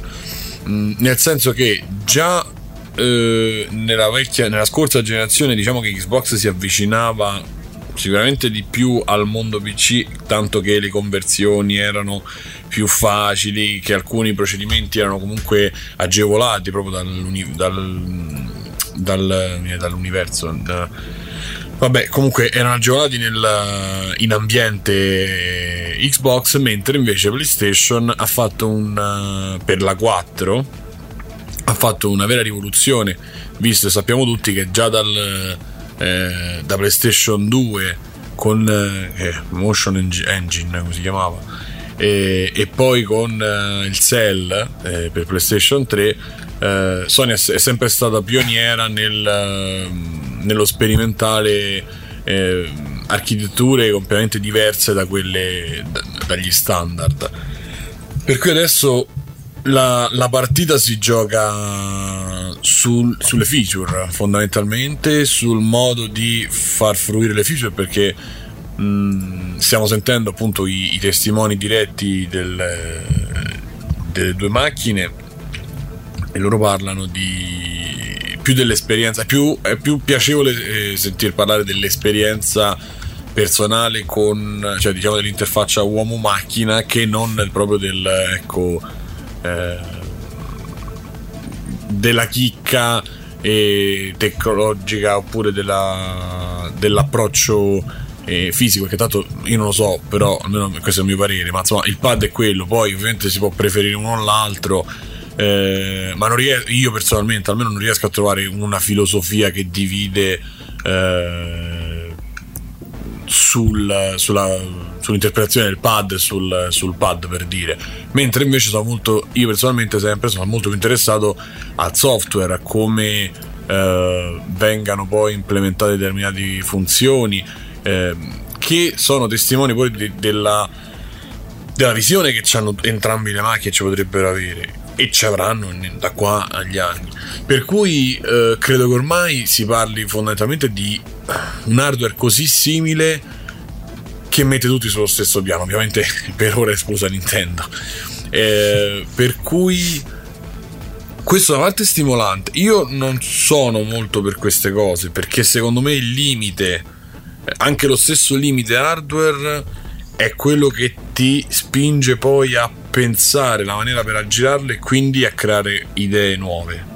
Perché secondo io sono convinto profondamente che Mario Galaxy non ci sarebbe mai stato senza Wii. E anche con una macchina della stessa potenza ma con un pad non sarebbe mai forse non lo so non, secondo me non sarebbe mai potuto essere un terreno per, per- per creare quel, quel gioco perché forse o il modo di pensare di Nintendo oppure in generale insomma io credo che ci sia eh, una sfida e se c'è qualcuno all'altezza eh, di affrontarla ormai sia per Sony che per Microsoft eh, menti in grado ci siano eh, questo possa in qualche maniera eh, cioè non possa adesso avvenire perché? Perché comunque l'hardware è quello ed è molto molto molto molto PC oriented. Il PC si sta buttando sotto il televisore perché vuole conquistare il divano e sì, il divano, il, il soggiorno, quindi insomma stiamo parlando di, eh, di molte similitudini.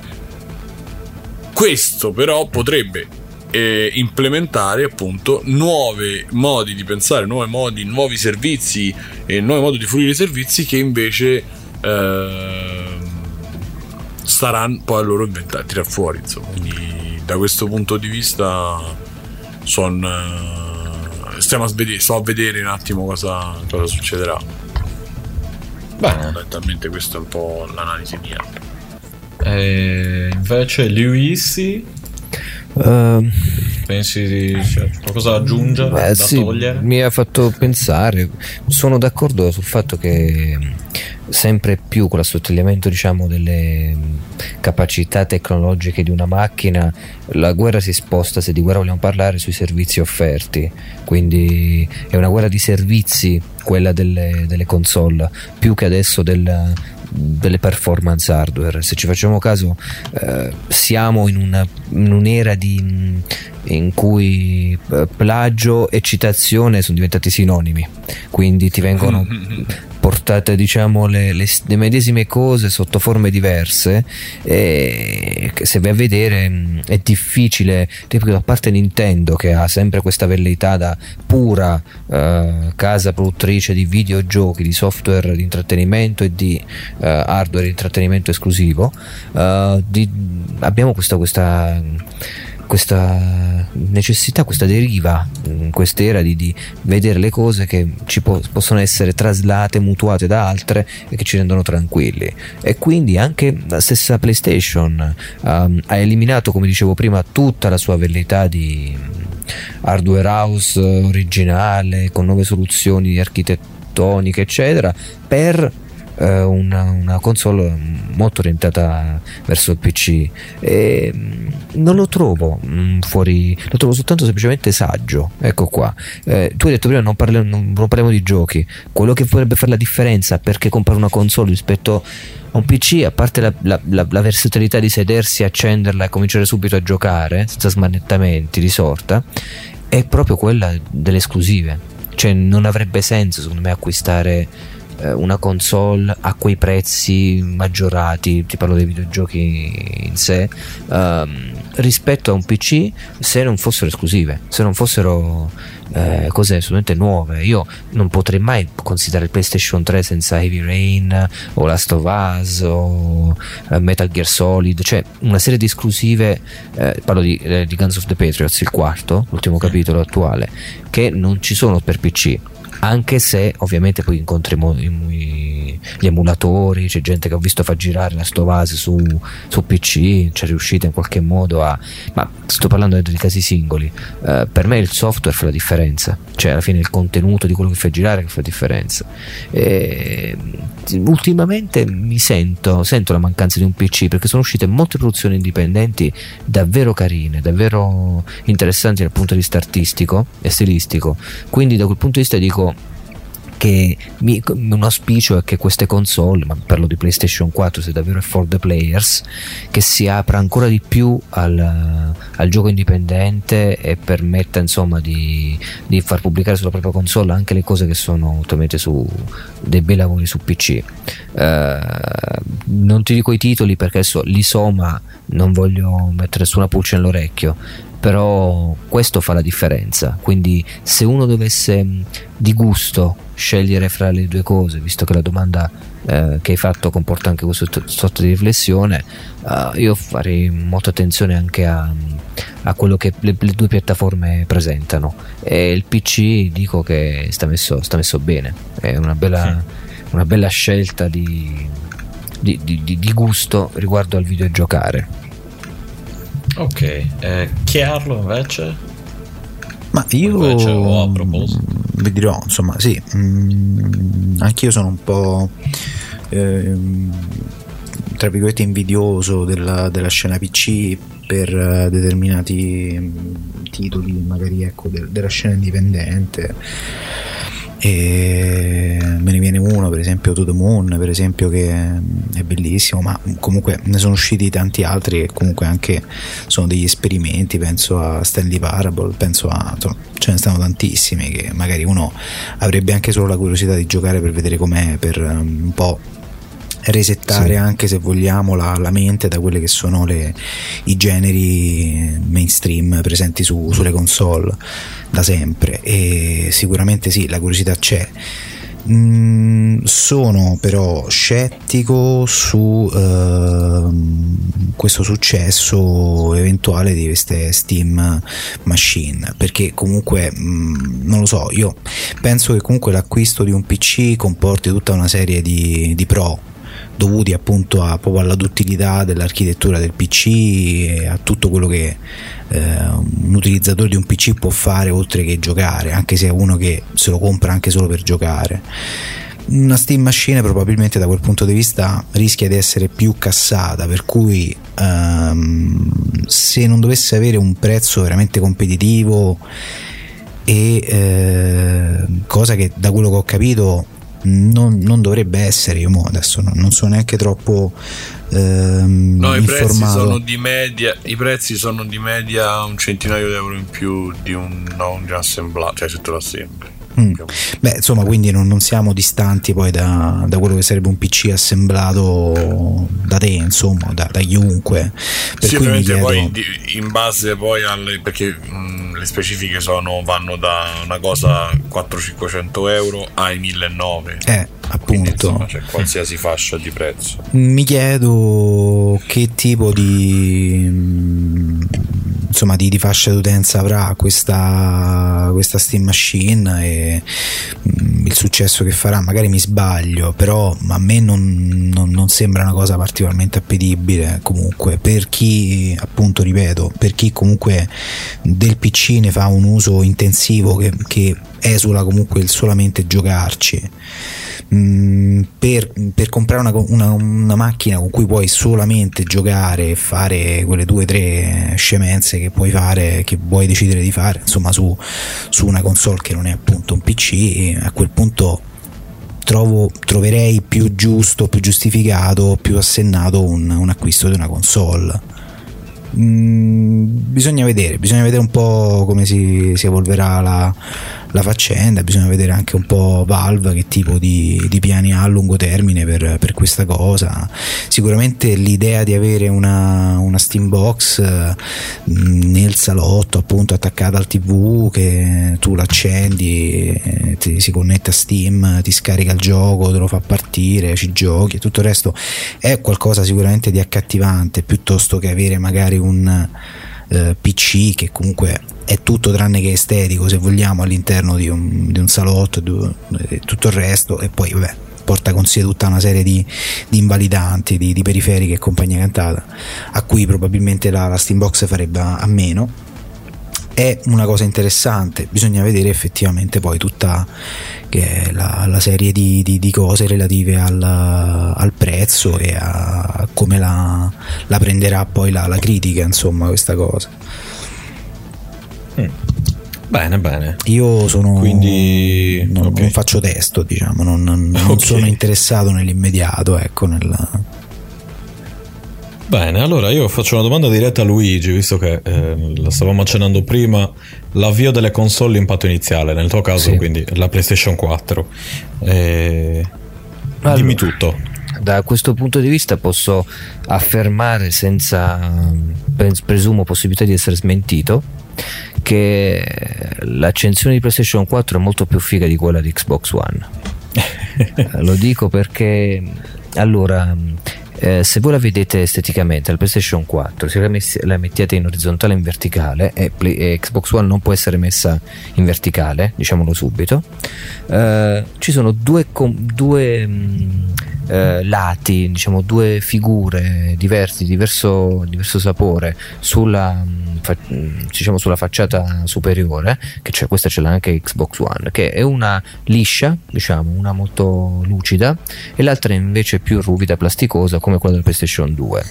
Ora, queste due sezioni della, della console, eh, quella diciamo liscia è più più corta, quella invece ruvida è più, più grande, più ampia, sono attraversate al, mm, al, nel loro mezzo da un LED da un LED praticamente che cambia colore all'accensione e durante le fasi diciamo di lavoro della console a seconda che stia in download o sia in stand by o voi state giocando. Eh, le luci sono sull'arancione quindi sull'aranciato molto soffuso sull'azzurro e il bianco. La cosa bella è che vedete pulsare, proprio pulsare eh, questa luce all'interno della PlayStation come se stesse cogitando, se vuoi, ma in una stanza buia è sicuro che fa un effetto molto mm, eh, dal sapore futuristico. Eh, vi sembra davvero di stare davanti a un oggetto che viene, proviene dal futuro e noi qua l'abbiamo chiamata questa puntata se non sbaglio Bagliori di futuro, cosa del genere? Assaggi, assaggi, di, assaggi di futuro, sì. E ti dico che questo aspetto qua mi è piaciuto tanto, mi è piaciuto tanto perché gli dà una, una, caratteristica estetica che non so perché ti predispone a qualcosa comunque di nuovo, di carino, non solo simpatico, ma proprio di esteticamente sensuale. Facciamola così. Non so se avete presente, avete presente uh, Kit eh, per dire la, Sì. il, il- Sì, il- sì, il certo. film anni 80. Sì, c'era questa luce che si muoveva davanti, no? Che dava un senso di vita alla macchina, se vogliamo. Ecco, PlayStation riporta questa sorta di, di senso qui che in abbinamento al joypad, quando noi andiamo a accendere la console, eh, ti sembra davvero di, che una, una personalità è entrata in, eh, in operatività sua e quindi ti può predisporre all'entrata di un nuovo mondo. Ovviamente sto romanticizzando tutto in maniera molto letteraria, però vi dico che a me ha fatto questo effetto. Non è una cosa che soltanto accendi e c'ha un LED, per intenderci, ha qualcosa che ha sua, mm, un suo stile. E quindi l'avvio della console, per rispondere alla domanda, parte da- già dall'approccio estetico.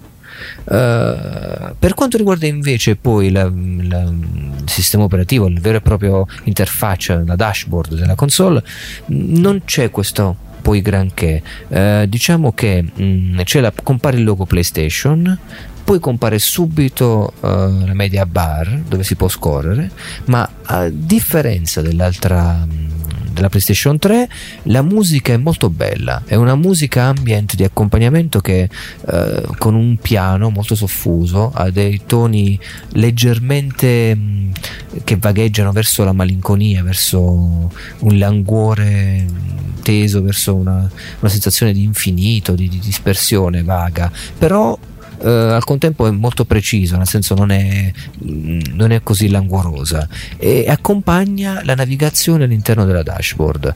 Non so se sia appoggiato meno al ritmo con cui si cambia eh, fra un'applicazione piuttosto che un'altra o comunque si scorre la dashboard non, lo- non ci ho fatto caso a questo non sono stato così maniacale però eh, vi dico che mh, rispetto a PlayStation 3 ha un sapore di, a- di accoglienza diverso un ambiente proprio in cui sai che puoi operare con più tranquillità. E mi è piaciuto tanto questo aspetto di, di PlayStation 4 su come ti accoglie. E, mh, Il problema più grosso di PlayStation 3, che io l'ho recuperata da poco perché io ero utente Xbox, è la scritta sulla sull'epilessia secondo me perché il suono la dashboard insomma tutto sommato anche poi ovviamente non ho provato quelle della 4 però dico la cosa che mi mette più angoscia è questa fotosensibilità epilessia non so se ci Sì. avete fatto caso ce l'è, ce l'ha anche PlayStation 4 quello mi, mi ha Ah, fatto so. ricordare sì. E- angoscia Sì, quello è un C'è disclaimer questo. poi che hanno adottato, insomma, mi sembra da, di recente fattura comunque. È una cosa per legge, dovevano Sì. farlo comunque. non avevo idea Sulla PlayStation l'ha- 3 parlo io, eh, poi ovviamente sulla PlayStation 4, insomma. Sì, Eh, io non, non- non aggiungo altro, dico questo. Bene, bene, bene. E Carlo invece avvio Xbox One? Ma l'avvio dell'Xbox One ma non è così mh, emozionante come effettivamente mi sono emozionato un po', devo dire, sentendo le, le parole di Luigi e questi- queste luci gentili che pulsano, che fanno. Sono curioso di no, se- seriamente, sono curioso di, di vederla anch'io con i miei occhi. Io non, non- non ho proprio avuto modo di, mh, di vederla proprio mh, mai la, la PlayStation 4 a parte vabbè appunto alle 3 però lì ovviamente di certo non è che mi hanno fatto vedere eh, l'accensione o che insomma e, ma l'avvio di, di Xbox One devo dire insomma mh, fatto il primo di avvio che dura più o meno mh, un'ora e mezza un'ora e quaranta più o meno no sto scherzando. No dura i suoi buoni 45 secondi e sono 45 secondi di puro terrore perché tu ovviamente pensi oddio mi si è bloccata la console l'ho portata a casa adesso si è rotta già neanche l'ho, l'ho, l'ho accesa la prima volta e già si è rotta. Invece no è un, un caricamento suo generale che fa insomma appare il, il nuovo logo de- dell'Xbox questa sfera um, bianca questa volta insomma hanno abbandonato il verde per eh, virare su un bianco più rassicurante, più professionale, diciamo, se vogliamo, tagliata appunto questo sulla superficie, su, su- in alto, insomma, sulla- da questa X eh, nera, eh, molto elegante, devo dire, molto, molto sobrio come logo. E dopo il quale si viene appunto portati nella, nella dashboard che mm, appunto insomma mm, chiun- chiunque abbia un sistema operativo Windows 8 già sa bene eh, come usarlo, come, come funziona e tutto il resto, ci sono questi, tutte queste piastrelline colorate molto carine di cui si può decidere poi eh, lo sfondo generale, insomma fra dei colori prestabiliti si può, si può scegliere il proprio colore preferito la console ti dà il benvenuto, appunto ti dice ciao, nel mio caso, Carlo, eh, con l'avatar. L'avatar che mh, per ragioni diciamo misteriose quasi eh, Microsoft ha deciso di accantonare, insomma di lasciare in una, in una delle, di queste slitte, di queste, di queste slide presenti all'interno del, del sistema operativo. Non fanno più da padrone appunto come invece avveniva sulla vecchia Xbox dove vedevamo appunto il, l'avatarino che faceva tutti i suoi movimenti, le cose, insomma faceva apparire gli oggetti se ne avevi, insomma tutta una serie di cose. Mm, adesso queste cose sono state abbandonate la, a favore di appunto questa interfaccia proprio standard del, di Windows 8 e in cui appunto si può rovistare sulla destra e sulla sinistra eh, si possono affiancare appunto come dicevo prima eh, applicazioni mentre si è all'interno di un'applicazione è abbastanza duttile come sistema operativo. Si, si, mm, diciamo ecco la prima è quasi impattante soprattutto per chi come me insomma non ha mai avuto un, un sistema Windows 8 ti dà un po' il, ti fa un po' chiedere ok adesso che devo fare esattamente? Ti, ti fa un po' percepire la, la profondità appunto del, del, sistema operativo comunque rimanendo nella più totale proprio semplicità d'uso che si, si possa mai pensare appunto e tutte le, quelle che sono le funzioni sono tutte raggruppate mm, molto come dire insomma senza troppi sforzi nelle, nelle loro, eh, nei, nei, loro gruppi appunto nelle impostazioni si troverà tutta quella che è mh, la, la slitta di impostazioni della console di Kinect del pad eh, di tutto e di più insomma eh, all'interno del, dell'area giochi si avranno tutta la lista dei giochi giocati anche sulle precedenti console quindi insomma si, non si riparte da zero ma si continua in qualche modo a giocare su piattaforma Microsoft mh, avendo anche accesso a quello che è il patrimonio se vogliamo per alcuni del punteggio giocatore che fino a quel momento hai, è stato acquisito ci sono persone che ovviamente di, dei, dei, propri Microsoft Point, eh, no, Microsoft Point è la valuta che tra l'altro adesso non c'è neanche più, però parlo proprio del, del punteggio giocatore che, gamer era, della, sulla, che è presente appunto sulla Gamer Tag. E che anche questo è stato nascosto appunto all'interno della della propria slide, del, della slide insomma relativa al proprio profilo, non è più diciamo messa in evidenza proprio sulla home del, de, della console come succedeva invece su, su, su, Xbox 360 però anche lì comunque si, si continua ad avere il punteggio che, che uno ha acquisito su, su 360 e, e, quindi insomma c'è mh, proprio se la vogliamo vedere proprio da un punto di vista proprio concettuale c'è un, un invito di Microsoft a continuare a giocare quasi un, si percepisce quasi una sorta di mh, gratitudine no? nei confronti del giocatore per aver scelto di continuare continuare ad essere mh, legati. Di continuare appunto. a comprarla day one, visto a comprarla day one. C'è anche della, della generazione vecchia. Esatto, c'è anche tra l'altro chi l'ha comprato al day one come me all'interno della, della console trova anche un, un coupon da, da, riscattare in cui c'era un, un achievement da, da, collezionare hai comprato l'Xbox al lancio ed è fantastico credo che sia veramente una cosa meravigliosa Tra l'altro achievement è... che adesso si possono sbloccare con una facilità fenomenale, basta far leggere il, il codice a barre a, a Kinect e voilà, si, si sblocca, cioè sì, insomma si, si, ha accesso al contenuto scaricabile che possono essere, ne so, vari contenuti scaricabili che puoi trovare all'interno dei, dei giochi. E adesso non c'è più bisogno di dover inserire testo ma basta insomma avvicinare semplicemente il, il, buo- il coupon appunto a farlo vedere al Kinect e lui fa tutto. Insomma, eh, questa è una cosa veramente carina che hanno fatto, secondo me. Quindi comunque... Ma, di- quindi, ma l'avvio è sempre di 45 No, secondi no, no, circa? no, assolutamente. O è solo il primo No, avvio? no, quello è solo il primo avvio, dopodiché puoi E decidere dopo- se lasciare la console in stand-by perenne, quindi diciamo che mh, diciamo, la console è mh, progettata comunque non ha abbandonato del tutto l'idea dell'always on perché ovviamente eh, l'always on rende tutta una serie di, di cose appunto tra cui il levitarsi il mega startup di, di 40 secondi insomma che non sono pochi.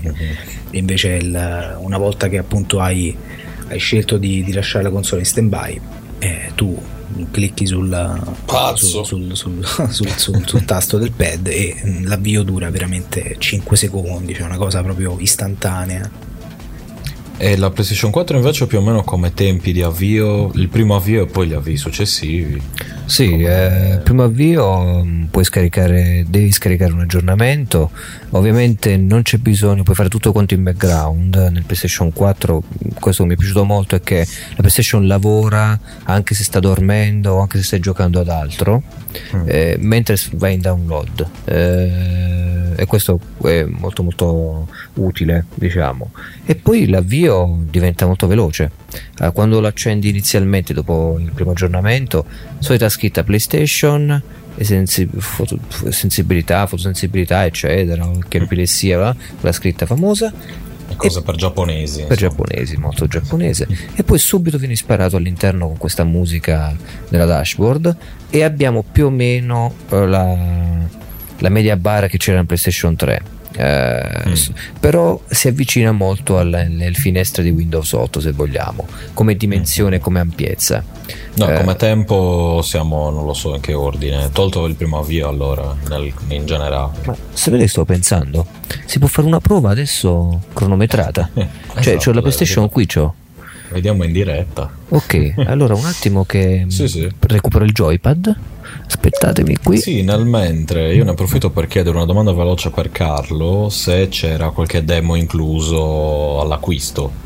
Cioè, la console viene con qualcosa, parlo ovviamente del, delle- del pacco base, diciamo, ecco, non del, di cose plus, con eh, ehm, insomma giochi extra, eccetera, comprati in bundle, ecco, zero bundle. C'è qualche demo di qualche tipo, qualche Mm, cosa così? no, o- no no no non c'era mm, non, non c'è niente Neanche di, il tirannosauro. il tirannosauro be- bellissimo di- No, mi, mi- mi state bruciando l'anonima videoludica di dopo, cazzo. Eccomi. Scusa. No. Allora, vi faccio sentire proprio il suono di, di accensione. Vediamo se ci arriva il cavo. Allora io premo il joypad, eh? Mhm. Adesso ho premuto.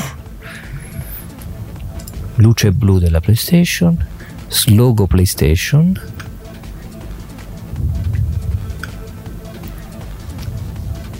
Siamo ok. State- Siamo in diretta. Stai cronometrando, sì? Ah, Assolutamente no. Allora, vabbè, Epilessia, però- fotosensibile, eccetera, è tutto appena apparso. Sono nella dashboard adesso. Dai, Ok, 20 cosa sono? secondi 10? più o meno. Sì, dai. Ma anche di meno. Sono Sì. stati 15. Questo console spenta completamente. Con sospendo No, completamente. Lo, non ho, dovuto rico- stand-by, ho dovuto ricollegare anche l'HDMI che era staccato, eh, con la PlayStation 3 tra l'altro. E, peraltro, vedi, ehm, mi è apparso scritto tutto quello che già, già si è collegato a internet. E mi ha detto appena l'ho, l'ho acceso st- in download Killzone Shadowfall per intenderci Mm. gli aggiornamenti quindi cioè, si è proprio collegato in maniera anche molto veloce a internet Ah, beh, quello Sì, sì. ok. velocissimamente Non perde tempo, diciamo.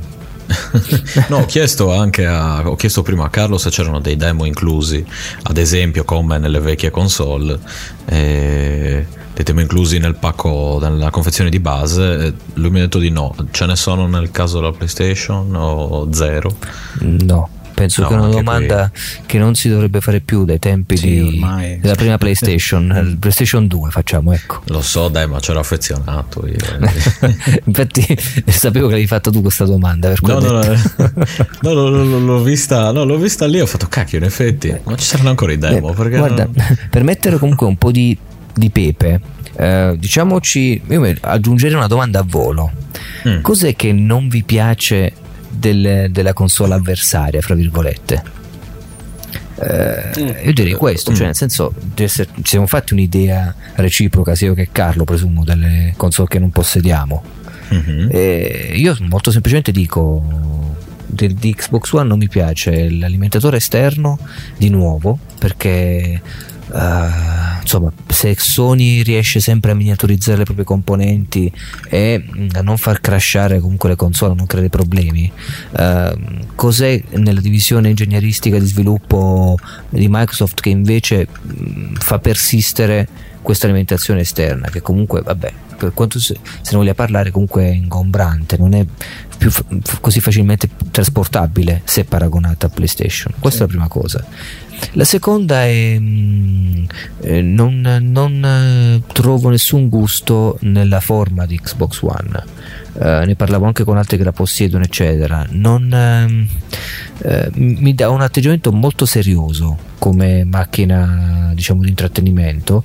che se posso comprendere come set top box anche se è abbastanza grande come set top box per i servizi video non la comprendo come macchina da gioco e io penso ancora che le macchine, le piattaforme da gioco per intrattenimento debbano avere un loro carattere contraddistintivo che eh, deve essere dato anche e soprattutto da un design eh, eh che sia in qualche modo mh, rimanga unico come oggetto d'arte ecco. E PlayStation 4 mi piace perché è veramente una forma eh, una forma inusuale per come macchina da gioco, molto, non concede dolcezze, però è così strana la sua architettura, cioè se la vedete da vicino tutta la serie di connettori che ha dietro, eh, tagliata in maniera trapezoidale, sembra, io l'ho paragonata a un trancio di spec quando lo tagliano in maniera obliqua, così tac. E, sembra veramente tagliata con l'accetta. Si può dire PlayStation 4 è stata tagliata con l'accetta. Però chi l'ha concepita ha avuto un gusto proprio del, de, di, di, di, creare una cosa così diversa, così macchina da gioco, al contempo anche così elegante e salotto. Mm. no, parlo di, di, PlayStation. Ah, scusa, no, eh, sì. Sì. E su Xbox One non ho visto, sembra, mi sembra che non ho visto nessun sforzo artistico che possa giustificare una forma tale, eh, cosa che invece mi era piaciuta con la prima Xbox 360, questa sorta di macchina che si curvava sulla pancia perché era una sorta di potenza pronta quasi ad esplodere, sai, questa forma stramba, comunque la riconoscevi come console. Xbox One no, faccio fatica a identificarla come console, non, eh, non, riesco a farmela piacere. Un giorno l'avrò, l'avrò sicuramente perché eh, mi piace giocare anche a tutto quello che offre il mercato sulle altre piattaforme, ma sicuramente se la forma continua a restare così farò, farò un uso storto quando dovrò metterla di fianco alle altre. Tutto qua. E cosa, allora a questo punto ti chiedo cosa ti piace invece eh, di Xbox, Xbox One? Eh? Sì, sì, sì. Uh, allora l'ho provata molto poco, l'ho provata in un centro commerciale, ho provato Rise, of Rome e mm, ho avuto molto poco, molta possibilità, poca possibilità di poterla provare a fondo. Uh, attualmente non... Uh, non sento l'esigenza di, di averla, di, di, di, annoverarla fra le altre console. Perché se dovessi dire cosa mi piace, uh, non ti direi Kinect, non ti direi uh, il controller, cioè non direi qualcosa che sia immediatamente percepibile, per intenderci. Uh, quello che mi è piaciuto sempre di Xbox 360 sono state le esclusive e anche un sapore video che lo contraddistingueva, la contraddistingueva rispetto a PlayStation 3, che era prettamente PC. Uh, come granatura videografica la vedevo e soprattutto aveva dei colori più accesi più brillanti la Xbox 360 mi piaceva perché invece PlayStation 3 aveva una palette grafica un po' più smorta meno intensa dal punto di vista del, del colore e, nonostante le varie regolazioni è eh, proprio di base eh, su Xbox One non, non forse l'avrò provata poco, non ho trovato questa, questa, questo sapore diverso nella, nella, nella, pasta grafica e quindi non saprei dirti cosa mi piace davvero. Eh, forse proprio in virtù della sua forma un po'... Eh, così spartana se vogliamo, eh, beh, è affascinante proprio perché c'è quell'elemento che me la fa tenere lontano. Allora dico, mi piace forse perché voglio cercare di capire che cosa volevano fare. Però è come ascoltare un disco della tua band preferita che non ti piace abbastanza e dici non mi piace sto disco, però continui a riascoltarlo e ne senti attratto perché dici se l'hanno fatto loro ci deve essere un motivo. ecco, perché non mi piace? Dovrebbe piacere. Sì, sono su quel livello più o meno, senza quell'esaltazione da fanboy, però devo capire perché alla gente piace Xbox One eh, in maniera particolare. Hmm. E, e Carlo invece, quindi cosa non ti piace, cosa ti piace al contrario? Beh, di PlayStation 4 non, non, ho strumenti necessari per dire quello che non, non, mi piace. Sinceramente, io ribadisco l'acquisto mancato di PlayStation 4 per quello che mi riguarda era relativo più alla mancanza di titoli che, a cui io volevo giocare, a cui desideravo giocare. Per cui è stato semplicemente un, un rimando, insomma, non un, mm. un, un, dire no, non me la compro perché non mi piace o mi piace più l'Xbox. E trovo anzi che eh, una cosa che, che mi piace di, di, di, PlayStation 4 è sicuramente anche la, il risparmio eh, rispetto a, a, Xbox One. Quello è sicuramente un, un pregio da, da, non sottovalutare ed è probabilmente anche la ragione per cui molti avranno scelto quella console anziché l'Xbox, cioè chi comunque non, non si interessa di videogame, chi non, non legge, non, non, si informa, neanche gliene frega niente, alla fine l'unica cosa è guarda il prezzo poi, no? Per, per, un mm. acquisto mm. di quel tipo, magari neanche solamente per sé, magari un acquisto per, per tutta la famiglia, eh, 100 euro in un budget familiare pesano notevolmente per cui sicuramente eh, una cosa che, che, mi piace è stata sicuramente la, la, la scelta di Sony di, di, di, di asciugare il prezzo di neanche poco insomma rispetto a Microsoft. E sicuramente dal punto di vista estetico non ho niente da eccepire. Mm, mi, mi, mi, viene da pensare che la mossa di Microsoft di fare la, la scatolona eh, squadrata è dovuta boh, non, non, lo so, non lo so, non, non me lo chiedo, non, lo so, mi, mi, viene da pensare bah. forse per una questione di progettazione, per permettere una, una reazione mi, migliore, o che ne so, cioè di fatto non avrebbero avuto nessuna reale necessità perché mh, neanche di, di fare la, la, l'alimentatore esterno, eppure l'hanno fatto o volevano magari creare qualcosa, un design più neutro per enfatizzare quelle che erano magari le periferiche da collegarci in vista del fatto della possibilità di collegarci anche un'altra sorgente video che potrebbe essere anche benissimo un'altra console come una, una PlayStation 4 o un, un, Nintendo Wii U. Insomma qualunque connessione qualunque periferica abbia una connessione HDMI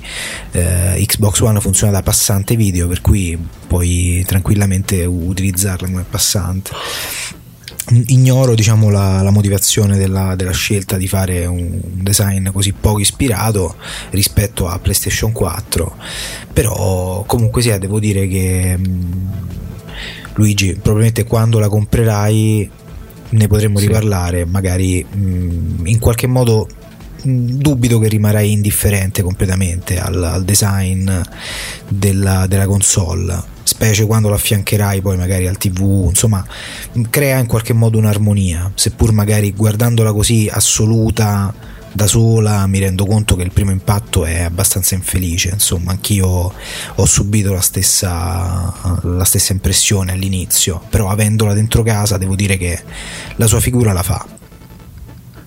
Mm. Sì, è un bell'augurio, questo mi... sono pronto a, a, a provare quel tipo di, di sensazione. Mm. Eh, Stefano, scusami. Sì, certo, dimmi. Ma stai giocando per caso sulla PS Vita? No, perché? Ho eh, avviato la PS Vita, sì, stavo controllando qualcosa, perché? Tu stai giocando mentre noi registriamo, questa è la tua professionalità. no, perché? Ma non sto giocando. Ah, perché giustiamente Luigi lo vede, suppongo. Sì, sì, sono sì, sì, sì. collegato vedo Soul Fantastico. Sacrifice. Sei su Soul Sì, Sacrifice. perché ho il coso in background, c'ho Soul Sacrifice in background. Sì, sì. Ragazzi, sta giocando mentre registro, vero, faccio ho capire. Tana, Sì, sì. Diciamo a Simone, Simone prendi i provvedimenti. Ma non sto A giocando. me questo, beh, questo gioca. Beh, questo Mo gioco te la questo sequestra e devi i genitori. E volte questo te lo redò la prossima volta se mi dà bravo. Esatto. Scusa, adesso te lo, te lo dà ancora? No, quanto Eh. adesso sono, sono curioso. Aspetta, eh. Cioè, mi dà che sei ancora collegato. Eh no, tipo, cioè io ho spento la, la- l'ho l'ho messo in stand by, quindi non... Però pure tu, Luigi, che stai, stai guardando la dashboard. Eh sì, ho visto chi è. Allora, online, vediamo un attimo. Mi dà che sei ancora online. No, no, io sto... cioè, ho le mani qui, ragazzi. Ma tu sei Brain Damage 85. Sì, sì, sono io, sono io. Anzi, addatemi, eh, amici del proibito, Sì. ascoltatori, addatemi tutti. Eh, Sì, no, sono io, ma non sto giocando, cioè, sto usando il mouse, capito? Non- Vabbè, vabbè, comunque dai. Boh, mi- comunque, Sì. E- mi puoi tenere d'occhio. Eh, Sì, sì, sì, no, eh, to- tornando al discorso delle, delle console, io ci vedo in primis, allora, da parte di PlayStation la necessità, eh, dato che ognuno punta al mercato, eh, PlayStation a quello orientale, tendenzialmente Xbox a quello occidentale, poi chiaramente pu- puntano al mercato di tutto il mondo, però eh, come dire, si fanno rappresentanti del- di quel tipo di mercato. E I giapponesi hanno enormi problemi di eh, spazio, quindi sono costretti, io ricordo la questione della PlayStation 2 forse, la PlayStation, no, la PlayStation 3, quando era uscita una versione più piccola, era la 2 se non ricordo, aveva avuto un boom di vendite solo perché era più piccola. Perché non sanno dove mettere la roba e quindi hanno spesso un problema di logistico, cioè proprio dove, dove mettiamo quella cosa. E quindi anche la scelta, ad esempio, di avere il- l'alimentatore integrato all'interno e non esterno, eh, io la, la- la trovo in quella non tanto perché Xbox non lo sappia fare, non lo voglio fare, ma il punto è che chiaramente ho anche il Kinect, la, la PlayStation Camera, eh, no, PSI, come si chiama adesso il- la PSI? PS Camera. il nome. Playsta- Playsta- PlayStation Camera. sì. PlayStation Camera, ah, proprio, ok. Sì. Eh, faccio un esempio appunto, eh, Xbox 360 per un americano, casa gigante, salotto gigante, il Kinect ha bisogno di un sacco di spazio per eh, funzionare e, e anche la console occupa più spazio rispetto a una eh, PlayStation, almeno adesso diciamo adesso o in certi casi per quanto riguarda la slim e così via le varie versioni slim. Mentre invece a casa giapponese minuscola super buco non hai spazio per mettere niente e devi ottimizzare il tutto. Quindi secondo me è, è una questione culturale quella estetica o delle dimensioni. E infatti molti si mettevano il problema della rumorosità delle ventole tra, tra le altre cose. Cioè se io vivo in un monolocale grande 5 metri quadri e devo giocare alla console mi sento che tutta la notte o insomma tutto il tempo che è magari mi rompo le palle. Quindi anche quello magari influenza eh, la cosa. Invece casa americana grande dice anche se sparo un ventilatore eh, dritto sulla console me ne sbatto altamente. E, e niente quindi secondo me è anche questo il punto. Poi nel bene e nel male della cosa il fatto che la console sia più grande non è detto che sia un male in generale. Magari appunto guadagna in silenziosità in certi casi eh, e perde però appunto in, in spazio utilizzato. E adesso chiedo a Luigi ma mi vedi ancora a giocare nonostante io proprio no, no, adesso mi è venuto il dubbio No, detto, adesso non ci sei più, non ci sei più. ah alleluia ho detto minchia no dicevo ho- ho, cioè, ho- guardato la PlayStation Vita ho fatto cacchio ma mi tengono d'occhio vedi vedi questo è il rovescio della medaglia di tutte le cose social eccetera eccetera Spiare il poi, esatto, spia- puoi spiare il sottoscritto, che è una delle attività più divertenti del- dell'NSA soprattutto. Sì. Eh, Comunque, detto ciò, passiamo all'ultimo punto. E... e poi un paio di notizie dell'enorme videoludica, ovvero eh, configurazione della console, quindi configurazione iniziale, insomma, come customizzabile entro insomma brevemente, e anche i servizi online che offrono le due piattaforme e una considerazione sul perché Sony ha eh, virato sul gaming a pagamento. E appunto, qui ricordo molte persone che prendevano la PlayStation 3 solo perché giocare online era gratis, perché alla fine magari erano persone interessate a giocare online a FIFA, per dire. Dice FIFA su Xbox, FIFA su PlayStation 3, mi prendo quella per PlayStation 3 e, no, e la pago anche di meno. E adesso chiedo appunto a Carlo cosa appunto configurazione e caratteristiche dei servizi online però quelli tolti quelli social eccetera eccetera cioè eh, il, il, così, il vecchio eh, live Sì, giusto sì, sì. quello che è ok Xbox Live su Xbox One sicuramente si riconferma comunque un grandissimo servizio online. Io adesso eh, provengo da, appunto da, da 360, mm, ho visto dal punto di vista della stabilità comunque del servizio tutta una serie di migliorie. mm, piuttosto banali, insomma, Mm, alcune un po' incertezze dovute più che altro al fatto che mm, i tempi sono un po' acerbi, ancora, sono ancora in fase di lavorazione su appunto su- sulle patch eccetera eccetera, però devo fare i complimenti a Microsoft sotto questo aspetto perché eh, questa fam- famosa promessa che, che hanno fatto riguardante questa moltitudine di nuovi server eh, che avrebbero aperto insomma dal- dal- dall'annuncio al giorno del, del rilascio della console è stata effettivamente mantenuta.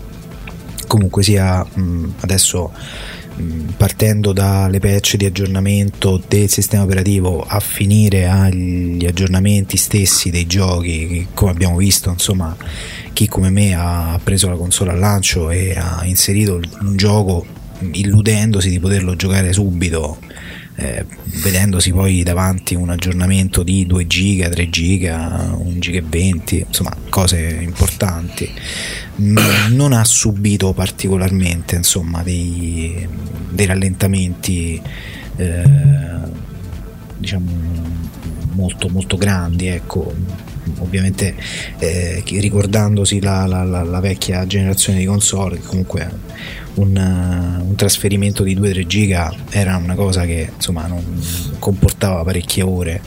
Su, tre- su questa nuova console invece no, devo dire che i tempi si sono accorciati moltissimo, questo probabilmente è dovuto a tutta una serie di, di accorgimenti tecnici che hanno fatto, sia fisici proprio su- sulla macchina che remoti su- sui server e tutto il resto, per cui da quel punto di vista grandi passi avanti.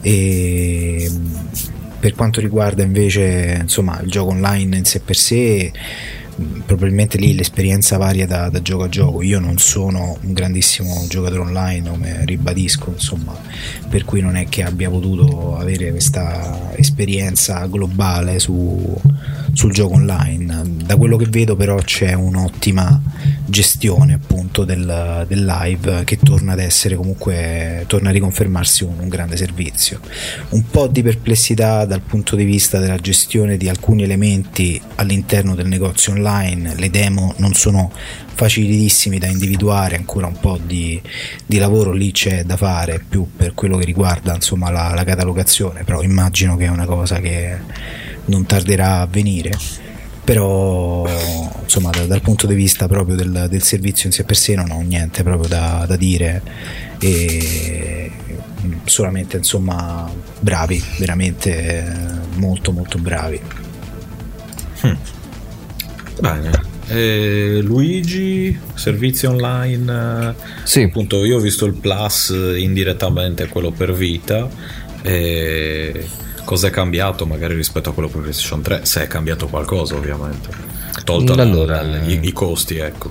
Premetto di- con il fatto di dire che non metto in dubbio che Microsoft eh, abbia, con l'esperienza che ha, che con eh, che Xbox 360 ci ha educato davvero a- alle grazie del gioco online in un modo mh, egregio, direi molto elegante. E non metto in dubbio che il servizio Microsoft continua, continua ad essere più rifinito rispetto a quello PlayStation. Ehm, tu hai fatto una domanda precisa sul PlayStation Plus, questo fatto di giocare a pagamento eh, necessariamente può essere online. Ci sono, ripeto, alcune esperienze che puoi fare su eh, PlayStation 4 che non necessitano di PlayStation Plus. Quindi puoi giocare online tranquillamente ad alcuni giochi, tra l'altro free to play, gratuita- scaricabili gratuitamente, senza bisogno di, di PlayStation Plus. E giocare con altre persone, quindi tutto l'apparato chat vocale, eccetera, è abilitato eh, andare su, cioè far pagare l'online con PlayStation Plus è un modo ovviamente per guadagnare sopra a un servizio che viene offerto indorando la pillola con i videogiochi. Eh, per cui ti dico che non lo vedo sbagliato pagare, eh, non è neanche tanto quella quarantina di euro all'anno se hai dei giochi um, al mese fatti bene. Uh, anzi dico che è veramente qualcosa di molto interessante molto molto interessante e, ed è una politica che la vedo giustissima perché incentiva comunque il giocatore a giocare incentiva a scaricare e a provare magari cose che altrimenti non avrebbe fatto.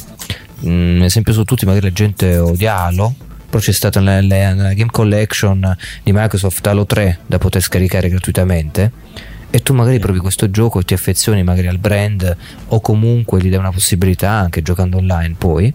E questo qua c'è sia un rinnovato interesse per chi magari non l'aveva acquistato anche di rifrequentare i server di un gioco passato e sia c'è la possibilità di legare al servizio eh, le vecchie e nuove utenze a tutto vantaggio poi degli utenti stessi. Perché non dimentichiamoci che pagare pagare un servizio online vuol dire per l'infrastruttura avere più di, possibilità di poter investire e migliorarlo quel servizio.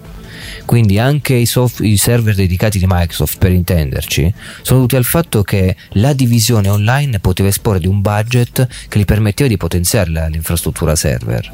E questo ce l'hai soltanto in questo caso se tu, fra virgolette, coattivamente richiedi il versamento della, della pecunia per giocare online.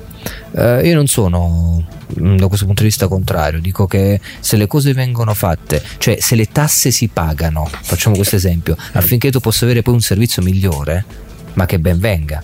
E noi siamo abituati, ci stupiamo di questo, eh, perché in Italia ah, paghiamo tasse, scusate questa deriva di considerazione critica sociale, eh, per non ricevere servizi, anzi per, molte volte per riceverli peggio. Uh, noi abbiamo pagato qui nella nostra città la tassa sui rifiuti solidi urbani dopo aver introdotto la differenziata e c'è stato un aumento di 100 euro di più a famiglia. È assurdo, cioè, come? Ho dovuto lavorare di più per poi essere tassato di più. Magari in America invece quello che noi vediamo come oh, una manna dal cielo, Instant Game Collection oppure la, eh, i giochi gratuiti, delle, non so come si chiama adesso Carlo, mi ricordo Games Games Collection, no? Eh, Games for Goals, una cosa così, mi sembra. Sì. Ok. Eh, in America magari non si sono stupiti più di tanto. Hanno detto, anzi, meno male perché paghiamo e avere soltanto l'online come corrispettivo, nonostante sia meraviglioso, è poco. Invece è così. Ma a noi, a noi ci sembra una mano caduta dal cielo. Cioè, oh, Far Cry 3 eh, posso scaricare tranquillamente, Assassin's Creed 2, oh, sto recuperando tutto. Mm. E, cioè, quindi anche una percezione che abbiamo del, del gioco che uh, del servizio ottenuto che è un po' fallato e distorto da queste parti.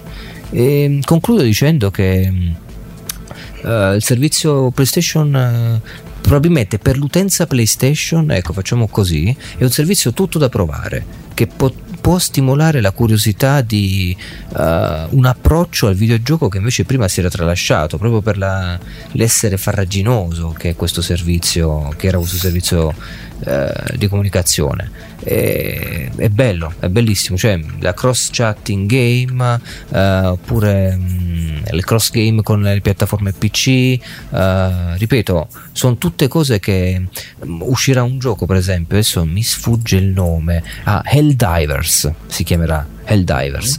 È un gioco che praticamente eh, permette a tutte le PlayStation di essere collegate fra di loro e condividere le informazioni, chi sta giocando online a questo gioco, eh, affinché si possano generare dei mondi e la potenza computazionale venga condivisa. Eh, in questa sorta di strategico, si chiama uno strategico se vogliamo a turni, la cosa bella praticamente è che mh, gli elementi, bisogna fare attenzione a tutti gli elementi dello scenario per dire, perché far arrivare un carro armato in un punto della mappa dove ci sono i tuoi soldati, farlo generare, vuol dire uccidere i tuoi soldati, non è che si scansano. Quindi c'è una sorta di attenzione a tutto quello che è l'ambiente di gioco e tutto questo viene fatto attraverso una cooperazione online che davvero mette in comunicazione le PlayStation che esistono su tutto il pianeta. Eh, questo prima diciamo, non poteva essere nemmeno incentivato perché neanche potevi parlare con la persona o metterci d'accordo. Adesso invece proprio sprona, incentiva la comunicazione e l'aspetto quindi social eh, che, che, che veramente stupisce il giocatore Sony che era abituato soltanto a PlayStation in passato. E quindi dico che ben venga, rientra sotto il cappello del This is for the players, insomma. C'è speranza. Eh, sì. Bene. Beh, poi io allora. devo dire che a parità, insomma, anche di Instant Game Collection e Games for Goals, comunque mh, trovo che Sony sia molto più mh, agguerrita, ecco, appunto, da, Generosa, punto- generosa. generosa, sì, esatto, dal punto di vista Sì. della disponibilità di titoli. eh, Io in particolare, insomma, su, su PS Vita ne ho fatto uso parecchio, insomma, de- di questo servizio e sono molto soddisfatto, devo dire, insomma, è bello avere una console su cui puoi comprare veramente uno o due giochi e tutto il resto poi ti viene dato mese per mese. Trovo che sia veramente strepitosa questa, questa cosa. Tutti i giochi Sì. molto recenti, tra l'altro. Ti sei quasi sentito in colpa. Eh beh, Sì. Hai abusato troppo. sì, sì. Bene, allora io direi quindi di eh, chiudere quella discussione principale. Passiamo, me, me la canto e me la suono praticamente. Introduco una mia stessa rubrica veloce, due notizie veloci con eh, l'anonimo videoludico. Allora ti posso fare una sigla io al volo, vai. Proprio Sigla.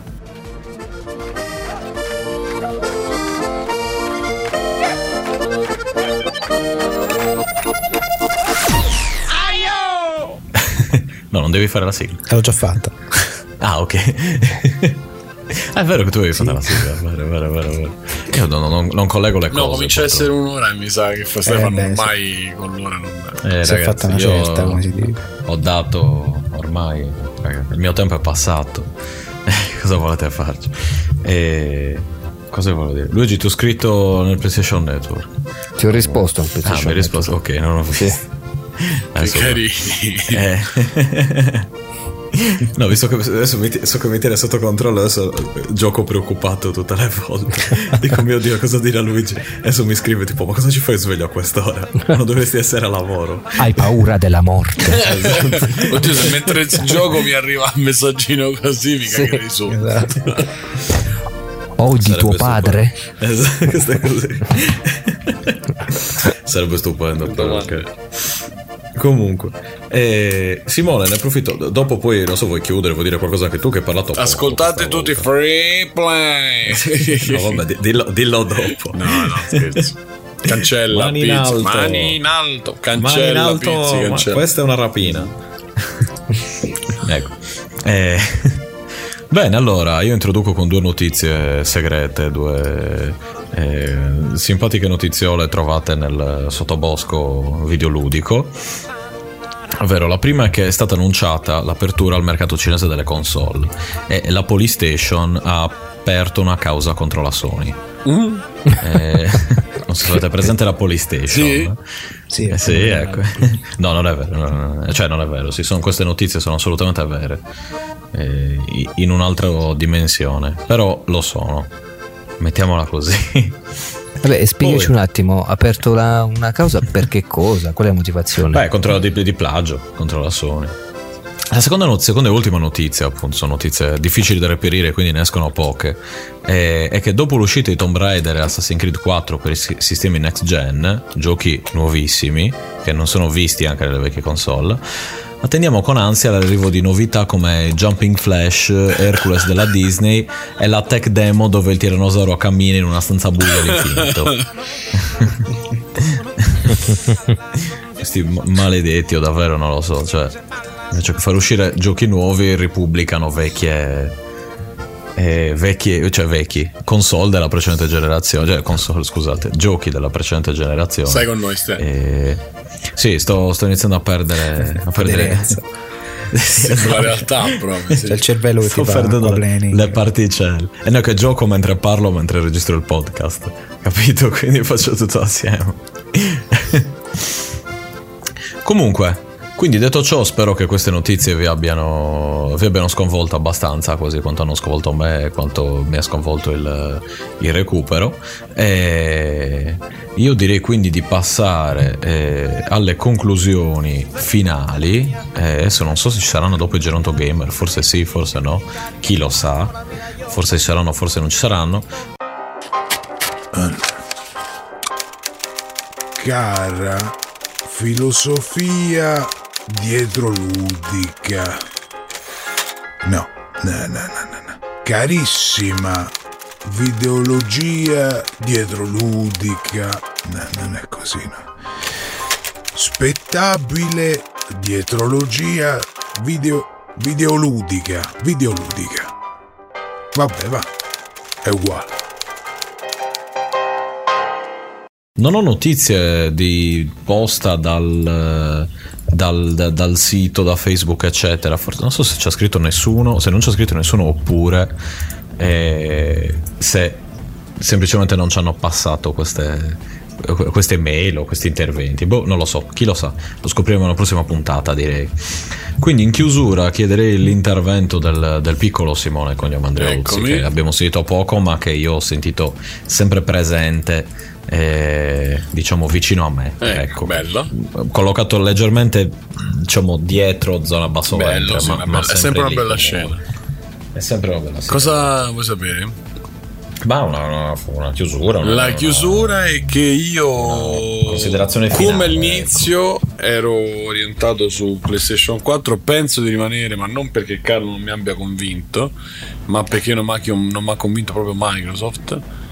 E mentre Luigi mi ha mm, indorato ancora più la pillola, diciamo. Quindi per ora mi orienterei per PlayStation 4. Però poi arriva il saggio eh, che è in ognuno di noi, ma che certe volte teniamo a, a dormire a bada da qualche parte, che mi dice: Ma che cosa giochi se compri il PlayStation 4?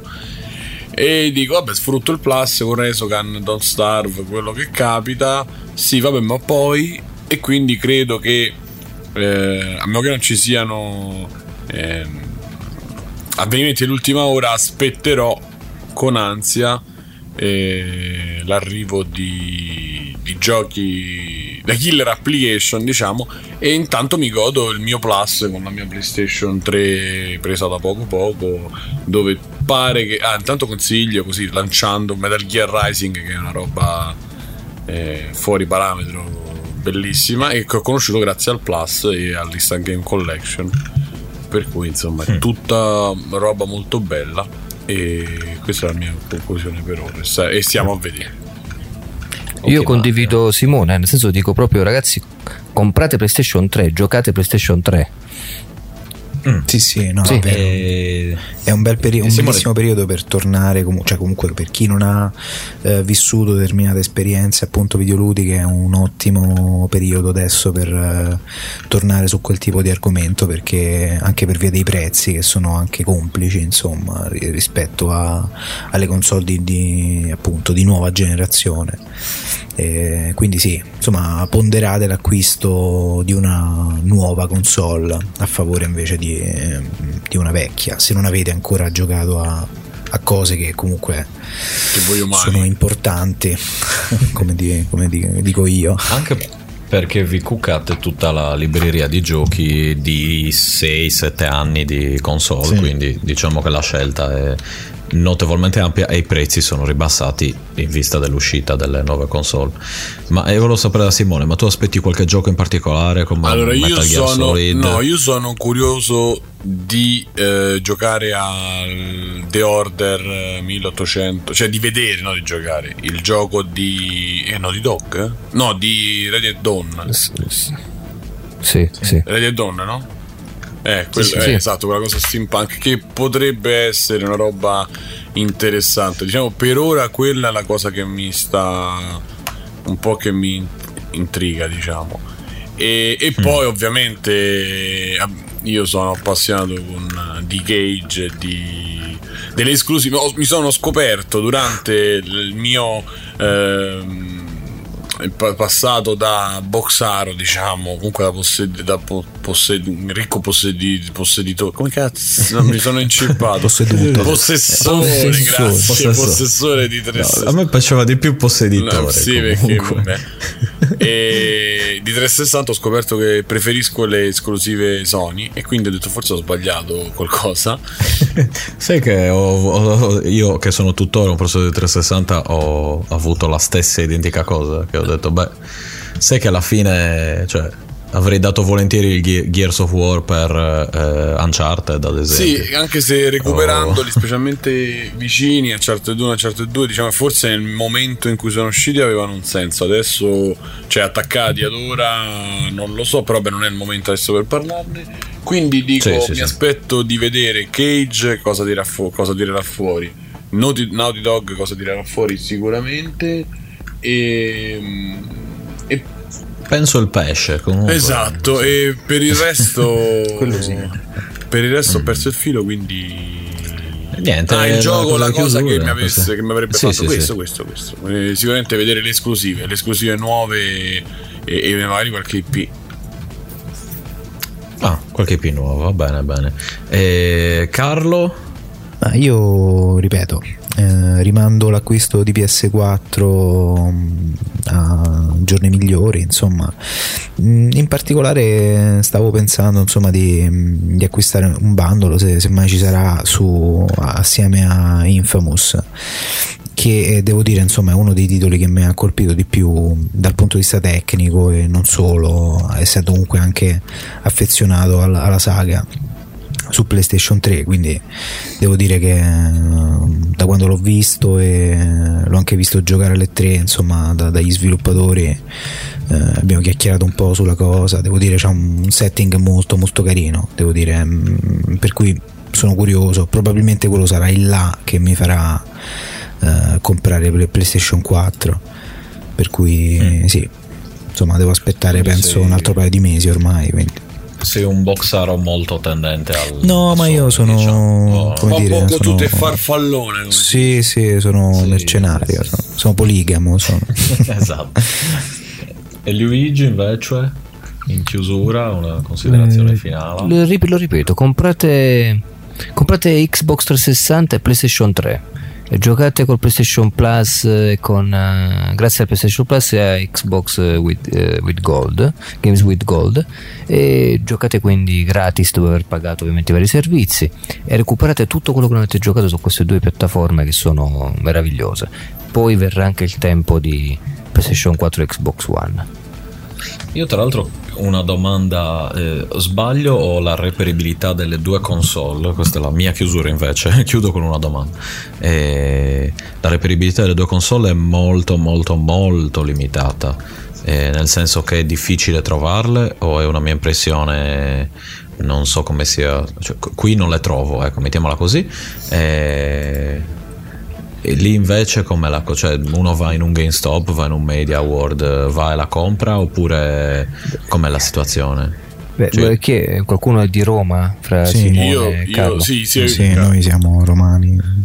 Ecco, io non, non so perché io sono in Abruzzo, eh, cioè nel senso Beh, dove eh. sono io che è anche un capoluogo di provincia, però ovviamente non c'è quella fornitura, si trova Xbox One, Mhm. eh, non la- la- quella dell'edizione al lancio ovviamente, quella poi standard, e si trova difficilmente, quasi nulla PlayStation 4. Ci sono delle difficoltà con, eh, nella, nella distribuzione. Sì. Ok. E lì a Rome? A Ma io penso che sembra che- sì, la situazione credo si sia normalizzata adesso per entrambe. Quindi all'inizio c'è stata la moria totale, in particolare PlayStation 4 che era richiestissima. C'erano le file per chi doveva fare la fila, per chi doveva fare la fila, cioè proprio sì, c'era veramente una, una lista d'attesa di una lista d'attesa per chi voleva ordinare la, la console, è una cosa incredibile, però penso che adesso sia più normale. Certo, magari se vai al, al supermercato non la trovi, però magari No, ecco, se vabbè. vai al negozio di, eh, specializzato della situazione, sì. Mm, O magari no- ci avrai un'attesa di penso una settimana, credo. Sì, sì, ma io credo che adesso con eh, il- dopo il 6 gennaio le cose siano si stiano Mm. ristabilizzando Eh, anche parecchio, anche, eh, cioè, a vivere in città così grandi c'è anche un po' di fortuna, dai.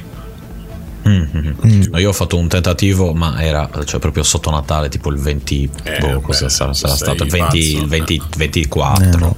una cosa così. Ho detto, ma vediamo cosa c'è. Vendevano in due o tre, tipo un euro. E Media World c'era solo Xbox One, qualche console rimasta e PlayStation 4 proprio sparita dalla circolazione, come se non. eh, Boh, come se non fosse mai uscita praticamente. Beh, tra l'altro Eh, qui a insomma. Roma c'è stato quel lancio meraviglioso proprio di Eh sì, a PlayStation Castel 4 Sant'Angelo. con Castel San- San- San- San- eh, Sant'Angelo che è stato pazzesco proprio veramente Cioè, cosa. cosa... Beh, hanno proiettato con dei proiettori laser tutta una coreografia musicale su mm, Castel Sant'Angelo, è qualcosa day di one, mezzanotte pazzesco. one. Sì, andatelo a Tutto vedere su YouTube, è qualcosa di eh, pazzesco. Calcolando che neanche hanno fatto le prove per, per fare una cosa del genere, perché che prove fai? Insomma, è proprio stato strepitoso. Per cui sicuramente ha catturato moltissimo l'attenzione di tutti, insomma anche dei non giocatori, quindi Bene, bene, bene, bene. Io vedo qua, adesso ho dato un'occhiata per curiosità a un paio di siti eh, qua in Svizzera. Eh, l'unico che mi dà qualche informazione su PlayStation 4 in questo caso, ma anche su Xbox One, è tale Fust. Il simpatico Fust mi dice che non c'è disponibilità di PlayStation 4, che le prime preordinate saranno fornite nel primo trimestre 2014. Quindi, insomma, cioè, la ordino adesso, la ricevo, boh, forse tra un mese, può essere una settimana, un giorno, chi lo sa. Non lo so, sono finite tutte, se, sono, se l'è comprato la chiunque praticamente. Incredibile. Bene, allora, detto ciò, avete, lasciamo che i nostri ascoltato, ascoltatroci ecco, eh, traggano le loro conclusioni su eh, cosa acquistare, cosa, eh, cosa acquistare adesso, ma anche cosa acquistare in, in futuro, con, eh, insomma, col senno di poi, se prendere aspettare oppure aspettare e prendere. E, e niente, io ringrazio Simone, Luigi e Carlo per eh, avermi sostenuto in questa difficile serata nella quale eh, il mio cervello più o meno è andato, ma diciamo pure a quel paese, ecco, mettiamola così. E, quindi vi ringrazio, ringrazio voi che ci avete ascoltato sino a qui.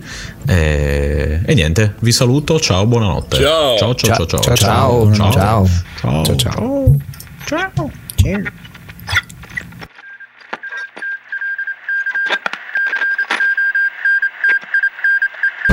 Ciao amici.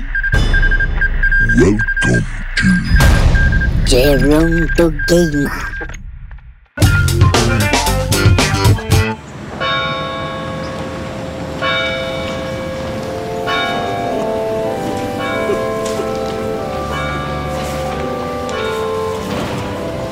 Eh, povero Simone, era tanto bravo e ora se n'è andato. Io non so ito da nessuna parte, sto qua. Ma no, tu, pizzi. Io non puzzo, me lavo tutti i giorni. Mannaggia cognome, a forza tu sei cuffie senza ordito. Eh? Minchia, gli dissi che ci aveva finito di fare di giammato da ir a travagliare. Lo capissi, cognome? Che? Ricordi quando non pizzi apriva podcast un giorno sì e l'auto puro? Eh sì, sì, pure io che mi volevo fare l'affare mia. Mi sono ritrovato a fare i podcast come se non ci fosse un domani. è vero, è vero. Mi mancheranno pizzi e i suoi podcast. Quanti episodi registrati, quante ore dedicate a divulgare cultura, sì, cultura, con tante trasmissioni variegate, come, come l'ultima che ha fatto sulle lumache. E chi si immaginava che le lumache ci avessero una vita sociale così complessa? Sì, hai ragione, ma scusare, uomo d'onore era. Faceva cose importanti. Cognò, testa che non parla, si chiama Cucuzza. Non avesse a dire qualche cosa a memoria sua, Pistaviglia? More la sveglia? Sì, vabbè. Carlo, picchi undici niente. Sì, Giuseppe, insomma, avete detto un po' tutto voi. Cosa? Simone era una persona di grande carisma, con una dialettica molto incisiva, un vero comunicatore di massa. Però, se ve la devo di tutta, a me dei fare i podcast non me ne fregava un cazzo. Ah, anche a me. Anche a mia. Sì, era free play.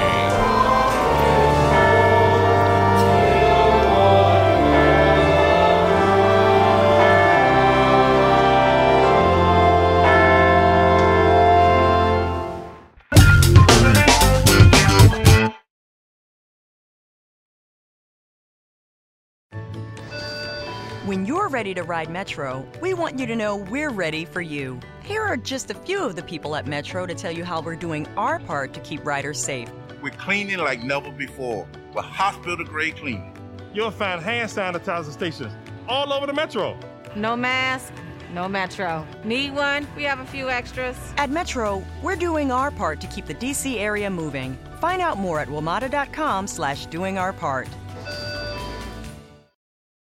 I have PenFed, that's a fact. I have PenFed, that's a fact. My credit card purchases get me cash back. My credit card purchases give me cash back. No one else gets these rewards. Sergeant, that is just plain untrue. What in tarnation? Sir, PenFed's Paracash Rewards card isn't just for military members. Anyone can get cash back on all purchases. Ah, Figgins, you've ruined my favorite song. PenFed Credit Union. Visit penfed.org slash powercash. To receive any advertised product, you must become a member of PenFed, insured by NCUA.